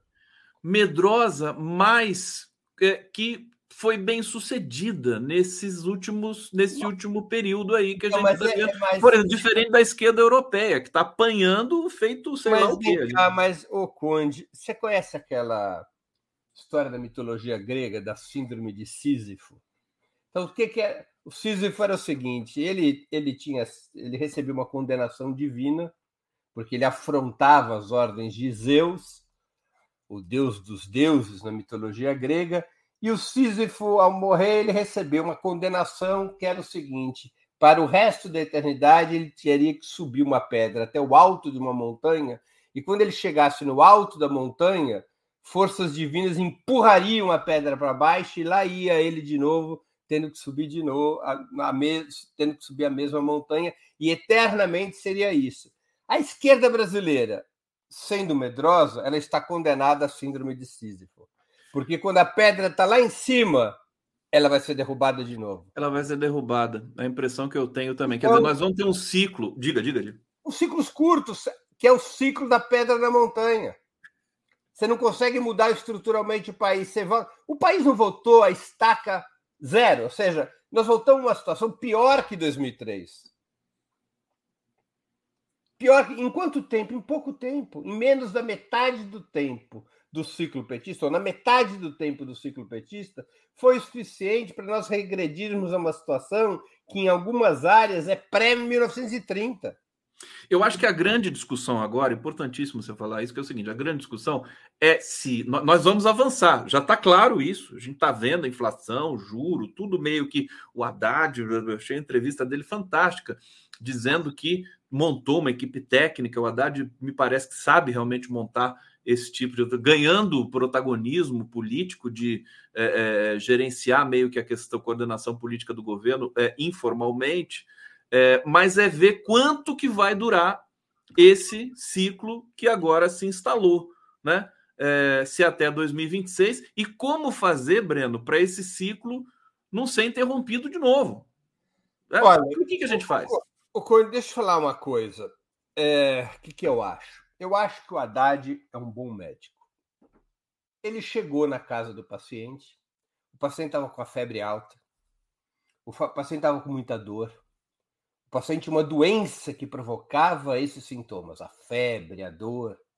Ele chegou e tratou da febre, tratou da dor, a febre está caindo, as dores diminuíram, o paciente já consegue se locomover, o paciente consegue se alimentar, mas a doença estrutural não está sendo tratada. O que está sendo tratado são os sintomas, que é normalmente como é qualquer tratamento médico. Tá? Os sintomas estão sendo bem tratados. Agora, há uma doença estrutural. E esta doença estrutural, ela é gravíssima. E ela exige um programa que ainda não foi apresentado pelo governo. Qual é a doença estrutural do Brasil? O subdesenvolvimento. O Brasil regrediu. A indústria brasileira, locomotiva de qualquer país das dimensões continentais como o Brasil, que correspondia a quase 30% do PIB brasileiro em 1980, hoje é menos de 10%. O Brasil voltou a ser um país agroextrativista. O Brasil voltou a ser um país cuja locomotiva, incluindo a locomotiva do crescimento econômico, é o setor agropecuário e a mineração, que é um setor que gera muito pouco emprego, que concentra muita renda, que danifica o meio ambiente e que não é capaz de dar sustentação material para uma política de combate à desigualdade de renda e riqueza. Então, o Brasil voltou à rota do subdesenvolvimento. E ela precisa ser enfrentada. Para enfrentar o subdesenvolvimento, você precisa de muito investimento público, porque o capital privado não tira o país do subdesenvolvimento, nunca tirou nenhum país do mundo do subdesenvolvimento, nem os Estados Unidos. Precisa de muito investimento público. E o governo, embora tenha moderado as regras do teto de gastos, estabeleceu um novo marco fiscal que limita muito o investimento público. Para você combater o subdesenvolvimento, você precisa enfrentar duramente a concentração de renda e riqueza, para aumentar a capacidade de consumo do Brasil e, com isso, você incentivar o funcionamento da economia. Você precisa, não é apenas aumentar salários, você precisa diminuir os impostos dos mais pobres, das camadas salariadas médias, e você precisa aumentar furiosamente a taxação sobre os mais ricos. De uma maneira expressiva do ponto de vista da geração de renda para o país. Você precisa ter um plano de desenvolvimento, como no passado o Brasil teve, que levou à criação da Petrobras, da Eletrobras e assim por diante. Essa é a doença estrutural do Brasil, que ainda não está sendo tratada. Posso só fazer uma questão dentro de toda essa sua resposta, que é o seguinte, o Haddad... ele está encaminhando agora a taxação dos fundos, né? Esses fundos milionários, são 800 bilhões, segundo a Haddad, 2.400 famílias. Quando ele tem essa iniciativa, você acha que ele não começa, pelo menos, a roçar essa medida... Eu acho uma boa iniciativa, mas ela é muito limitada, porque, na verdade, esses fundos, eles pagam imposto. Né? Só que, ao invés de pagar impostos no curso da valorização do capital investido, eles pagam quando há o saque do investimento. Normalmente, se você pegar um dinheiro seu, eu pegar um dinheiro meu, um pouquinho de dinheiro, colocarmos num fundo, num banco qualquer, se eu não me engano, a cada 6 meses, o rendimento... Vamos dizer que a gente tem aplicado R$1.000 num fundo. E esse fundo rendeu no semestre 5%. Então, aqueles R$1.000 viraram R$1.050. Esses R$50, quando der o fim do semestre, eu ou você vamos pagar 15% de imposto sobre esses R$50. Então, nós vamos pagar um imposto de R$7,50, que é o imposto devido aos juros que a gente ganhou naquele fundo. E esse pagamento já é feito. Então, 1.000 viraram 1.050 porque valorizou 5% e já tira R$7,50 de imposto. Então, 1.050 vira R$1.042,50 e vai para a nova rodada. No próximo semestre, a mesma coisa, já vai cobrando o imposto sobre o rendimento. Esses fundos exclusivos não têm esse mecanismo que é chamado no mercado de come-come. Né? Ele vai se rentabilizando e só paga o imposto se o dono do fundo exclusivo saca o dinheiro. Na hora que ele sacar o dinheiro, ele é obrigado a pagar o imposto. Né? Então, é uma medida importante, a antecipação. Para a gente ser rigoroso, a gente aqui está falando de antecipação do pagamento do imposto, como ocorre com os outros fundos das pessoas normais. Isso é um passo importante? É um passo importante. Isso significa uma renda importante para o Estado? A resposta é não. É uma renda pequena. É uma renda perfeitamente pequena. O Breno Altman aqui, dando essa aula toda para a gente aqui. Que maravilha. Hoje está demais, hein, gente? Eu aguardo a fila de agradecimentos por essa edição do Giro das 11 aqui no Bate-Papo. E, por favor, né, presente para vocês. Vanusa Gomes, boa tarde, queridos. Mônica Mello, Leno Streck e o General Agão podem ser PGR? É uma dúvida que apareceu aqui, talvez o Breno saiba disso, porque o Lula pode indicar, por exemplo, um ex-procurador aposentado, o Eugênio Aragão, que eu acho que pediu para sair do Ministério Público, né? São detalhes, né? O Breno vai falar aqui na sequência, deixa eu só terminar essa sequência de comentários aqui. A Mônica Mello, ela quer saber, né, se poderia ser indicado Lênio Streck, o General Agão. Fernando Baile, lavou minha alma, parte da esquerda com ele. Não falou alma, mas ele deixou subentendido aqui. É elipse da alma. Se os olhos da Elizabeth ardem, meu bem, Elizabeth Hard, né? Elizabeth Hard, que você falou. Ô, Breno, o General Agão seria um nome fantástico, né? Para PGR. Mas eu não sei se ele, de fato, se há impedimentos. Por exemplo, Débora Duprá, que já foi também procuradora. Eu não saberia responder. Isso é um detalhe. Eu acho que para a PGR tem que ser indicado um quadro de carreira e ativo no sistema da Procuradoria-Geral, mas eu não tenho certeza. Mas é muito provável que seja isso. Breno, posso falar da Colômbia com você? Eu queria falar da Colômbia. Manda bala. Porque é o seguinte, ó, cuidado com essa expressão manda bala, porque a Colômbia tá perigo. Manda bala, Tarcísio de Freitas ouve essa expressão, a gente toma um tiro, né? A gente toma um tiro. Filho de Petro, do Gustavo Petro, presidente da Colômbia, disse que campanha do pai recebeu dinheiro de traficante. Ô Breno, isso está me cheirando golpe. E a você? Olha, esse assunto do filho do Petro não é novo. Ele se arrasta já há meses, né? A coisa de 6 meses atrás, quando foi fevereiro, março, saiu uma foto numa revista colombiana, revista Semana, do filho do Petro, que se chama Nicolás Petro. Nicolás. Com um narcotraficante. Isso causou um escândalo. Mas ele já tinha uma história complicada. As pessoas, os pais, infelizmente, não têm como responder pelos seus filhos. Né? Muitas vezes os filhos vão por caminhos tortos. E aconteceu isso com o filho do Petro. E ele apareceu ali com o narcotraficante, numa foto, e histórias complicadas sobre ele. E a própria filha do Petro, que é deputada, já disse: meu pai não tem a ver com as irresponsabilidades e os descaminhos do meu irmão. É um absurdo e seria uma manipulação querer responsabilizar meu pai pelos delitos que meu irmão comete e sobre os quais ele tem que responder na justiça, se for o caso. Ela, de cara, já disse isso. De cara. Então, não há uma novidade. A novidade está em que, para forçar uma situação contra o Petro, o sistema de justiça colombiano, e o Petro tem uma situação de disputa com o Procurador-Geral da República, resolveu puxar a faca e tentar agudizar essa situação. E aí prenderam o Nicolás Petro. E o Nicolás Petro, que tem, evidentemente, conflitos com o próprio pai, está tentando se safar. Como é que ele está tentando se safar? Com uma maluquice dessas. A campanha do meu pai teve dinheiro do narcotráfico. Ele entrega o pai e, em troca, ele ganha liberdade. Não precisamos ser muito espertos, porque a gente já viveu isso aqui no Brasil, sabemos como funciona. Tá? Evidente que isso está dentro de um processo de tentar desestabilizar o governo Petro. Isso vai ser bem sucedido?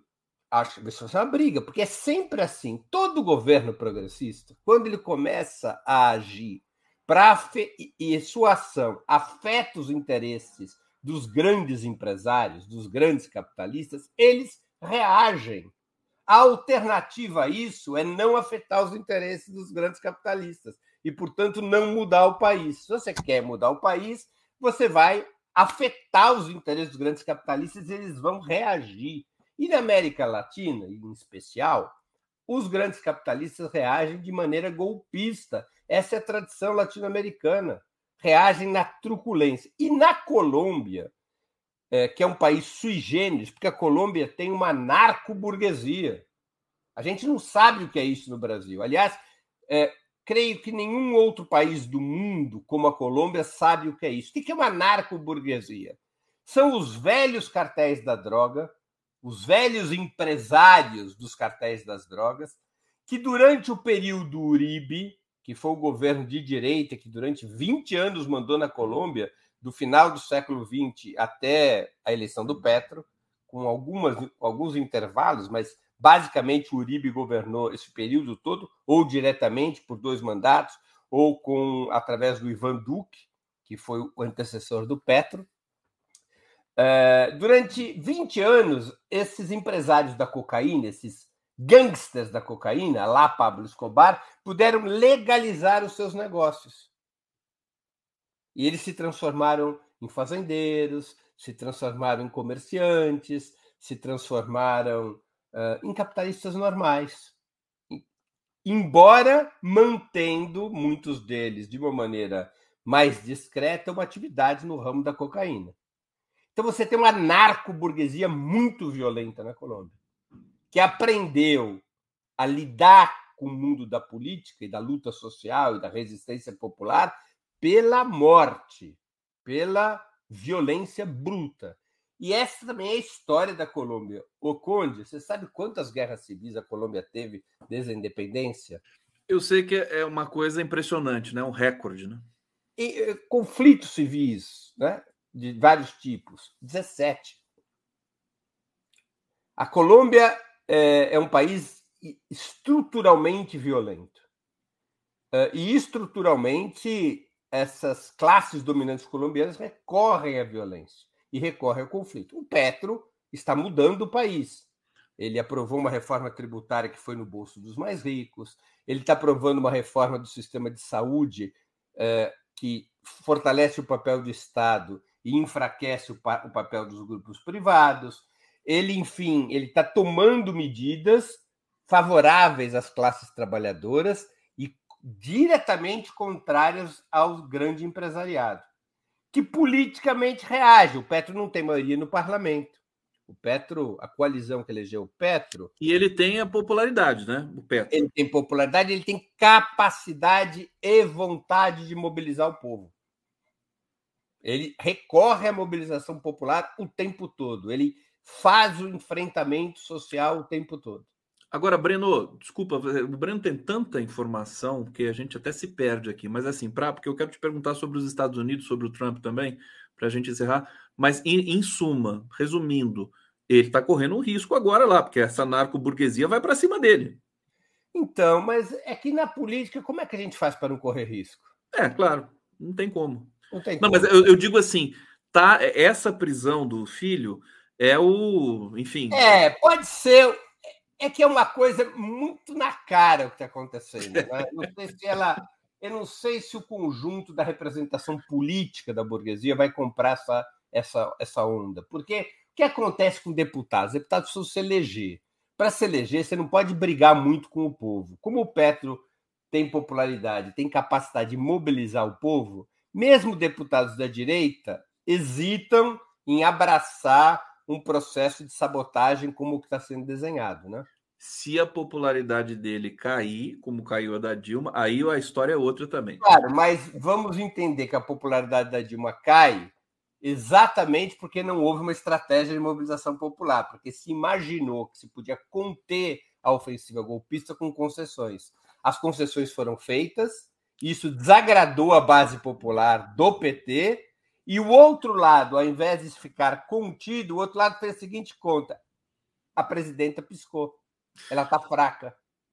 Gente, não dá para enrolar o Breno. Você fala da Dilma, na hora ele já tem a resposta lá. É impressionante. Então, ali, o Petro ele opera uma outra estratégia. Quer dizer, ele aposta numa estratégia confrontacional, porque ele acha que o inimigo, exatamente porque parte do inimigo depende de voto, que são os deputados, eles vão piscar. E eles têm piscado. Aliás, ele tem conseguido aprovar as reformas do parlamento porque o inimigo tem piscado com medo da mobilização. Você gosta dessa postura do Petro, né?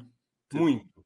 Você gosta da postura do Petro. Muito. Ô, Breno, o Trump, os Estados Unidos estão numa encalacrada gigantesca, né? O Biden, uma pessoa que, enfim... notadamente está sem condições cognitivas, físicas, né, de prosseguir. Aliás, o patrocinador dessa guerra na Ucrânia, o grande patrocinador, não sei se você considera assim também, e o Trump cada vez mais popular com essas ações que ele tem sofrido contra si. O que vai acontecer com os Estados Unidos, Breno? Então, os Estados Unidos está vivendo uma situação peculiar, né? Eu me divirto, porque... O mundo, para melhorar, precisa que os Estados Unidos entrem numa crise cada vez mais profunda e desmoralizante. Quanto piores os Estados Unidos estiverem, mais chances o mundo tem de progredir. Então, eu me divirto com essas notícias. Né? Não é perigoso, Breno? É perigoso, mas é muito mais perigoso se eles estivessem com uma liderança jovem, agressiva, com a burguesia americana unida. Quando os Estados Unidos conseguiu esses elementos, aí sim foi perigoso, né? Porque aí eles têm força para ofensivas contra o mundo. Quando eles têm essa divisão interna, eles têm problemas, como qualquer país. Foi assim também quando que caiu o Império Romano, não foi? O Império Romano ele sucumbe pelas suas contradições internas. Ele sucumbe pelas suas divisões internas. Ele não conseguiu sustentar. O Império não conseguiu se sustentar porque foram se acumulando as contradições internas. Então, os Estados Unidos vivem esse processo de contradições internas já há vários anos, de radicalização dessas contradições internas. Né? Então, tem uma contradição dentro da burguesia americana, entre aquele setor que acumulou muito capital, se internacionalizando. Tem aquele outro setor que perdeu o capital com a internacionalização porque o mercado americano se abriu para importação de produtos. Então, tem uma contradição. O Trump representa esse setor do empresariado americano que perdeu dinheiro com a internacionalização, porque perdeu o mercado interno. O Biden, os democratas, representam um outro setor do empresariado, que é aquele setor que ganhou na acumulação de capital com a possibilidade dos mercados de outros países se abrirem para os Estados Unidos, para suas mercadorias e principalmente para os seus capitais. Né? Então, tem contradições se avolumando ali. E essas contradições são boas. Festejemos as contradições dos Estados Unidos. Agora, é meio patético mesmo. Você olha o Biden e diz, meu Deus do céu, vamos ajudar esse velhinho, colocar ele no num asilo, assim, numa casa de repouso, porque não dá. E o Trump, ele é um cara que para ele cumprir o programa que ele imagina adotar nos Estados Unidos, que é um programa de autarquização dos Estados Unidos. Ele quer, pura e simplesmente, liquidar com aquilo que ele acha que é, e de fato, para os interesses empresariais que ele representa, assim mesmo que aconteceu, ele quer eliminar com o vínculo atual dos Estados Unidos com o mundo, que, na opinião dele, enfraqueceu os Estados Unidos. Então, ele é anti-globalização, ele não é anti-neoliberal, ele é anti-globalização. Ele quer fechar as portas dos Estados Unidos. Não é?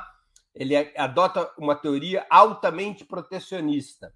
E isso exige uma truculência para ser adotado esse programa. Exige uma truculência. Ô, Breno, o que é desestabilizador para os Estados Unidos. Tá ótimo. Confessa para a gente, Breno, você está torcendo para o Trump ganhar essas eleições e governar da cadeia, né, Breno? Fala a verdade. Tem isso, né? Porque o que acontece? Há uma percepção no eleitorado americano. Os Estados Unidos estão muito divididos. Os Estados Unidos, eles são estruturalmente divididos. Lembremos que os Estados Unidos teve como episódio fundador, teve dois grandes episódios fundadores na história norte-americana. Um foi a Guerra Revolucionária de Libertação, de Independência contra a Inglaterra. Esse foi um episódio essencial, a epopeia das 13 colônias, etc. O outro é a Guerra Civil, durante o governo Lincoln, que opôs o norte e o leste contra o sul e o centro-oeste. Não é? Essa estrutura divisionária dos Estados Unidos, de certa maneira, se mantém até hoje. Se você olhar para o mapa dos Estados Unidos, os estados azuis, que são os estados democratas, não vamos confundir, e os estados vermelhos, que são os estados republicanos, eles não só são sólidos, como eles são sobrepostos como dois blocos. Tá? E há um certo pacto nos Estados Unidos que vem da Guerra Civil, vem desde antes, mas se consolida na Guerra Civil, que é o seguinte: a justiça não pode se meter na política, porque na hora que se meter na política em favor de um lado, o sistema todo vai destrambelhar. Nem a justiça, nem os militares podem se meter na política. É o pacto da burguesia norte-americana. Democratas e republicanos brigam, a justiça não se mete e os militares não se metem. A justiça está começando a se meter na política. Ou pelo menos é visto dessa maneira pelos eleitores do Trump ou pelos eleitores republicanos de forma geral. Por isso que cada movimento contra o Trump nos Estados Unidos aumenta a popularidade dele. Deixa ele mais forte, forte. Porque, isso é uma perseguição. Eu vou ter que encerrar aqui, nós estamos em TV aberta também, temos que encerrar, porque vem a programação da TVT, vem a programação aqui do 247 também. Nós estamos juntos hoje, né, no outubro? 7h eu te espero. Ópera Mundi, 7h, estaremos juntos lá com o Breno e grande elenco. Obrigado a todos, um excelente fim de semana para todos vocês, para você também, Breno, a gente se encontra ainda à noite. E vamos ficando por aqui com o Giro das 11 e volta na semana que vem. Obrigado, valeu, Breno! Grande abraço, Conde, a todos e todas que nos assistem. Um bom fim de semana.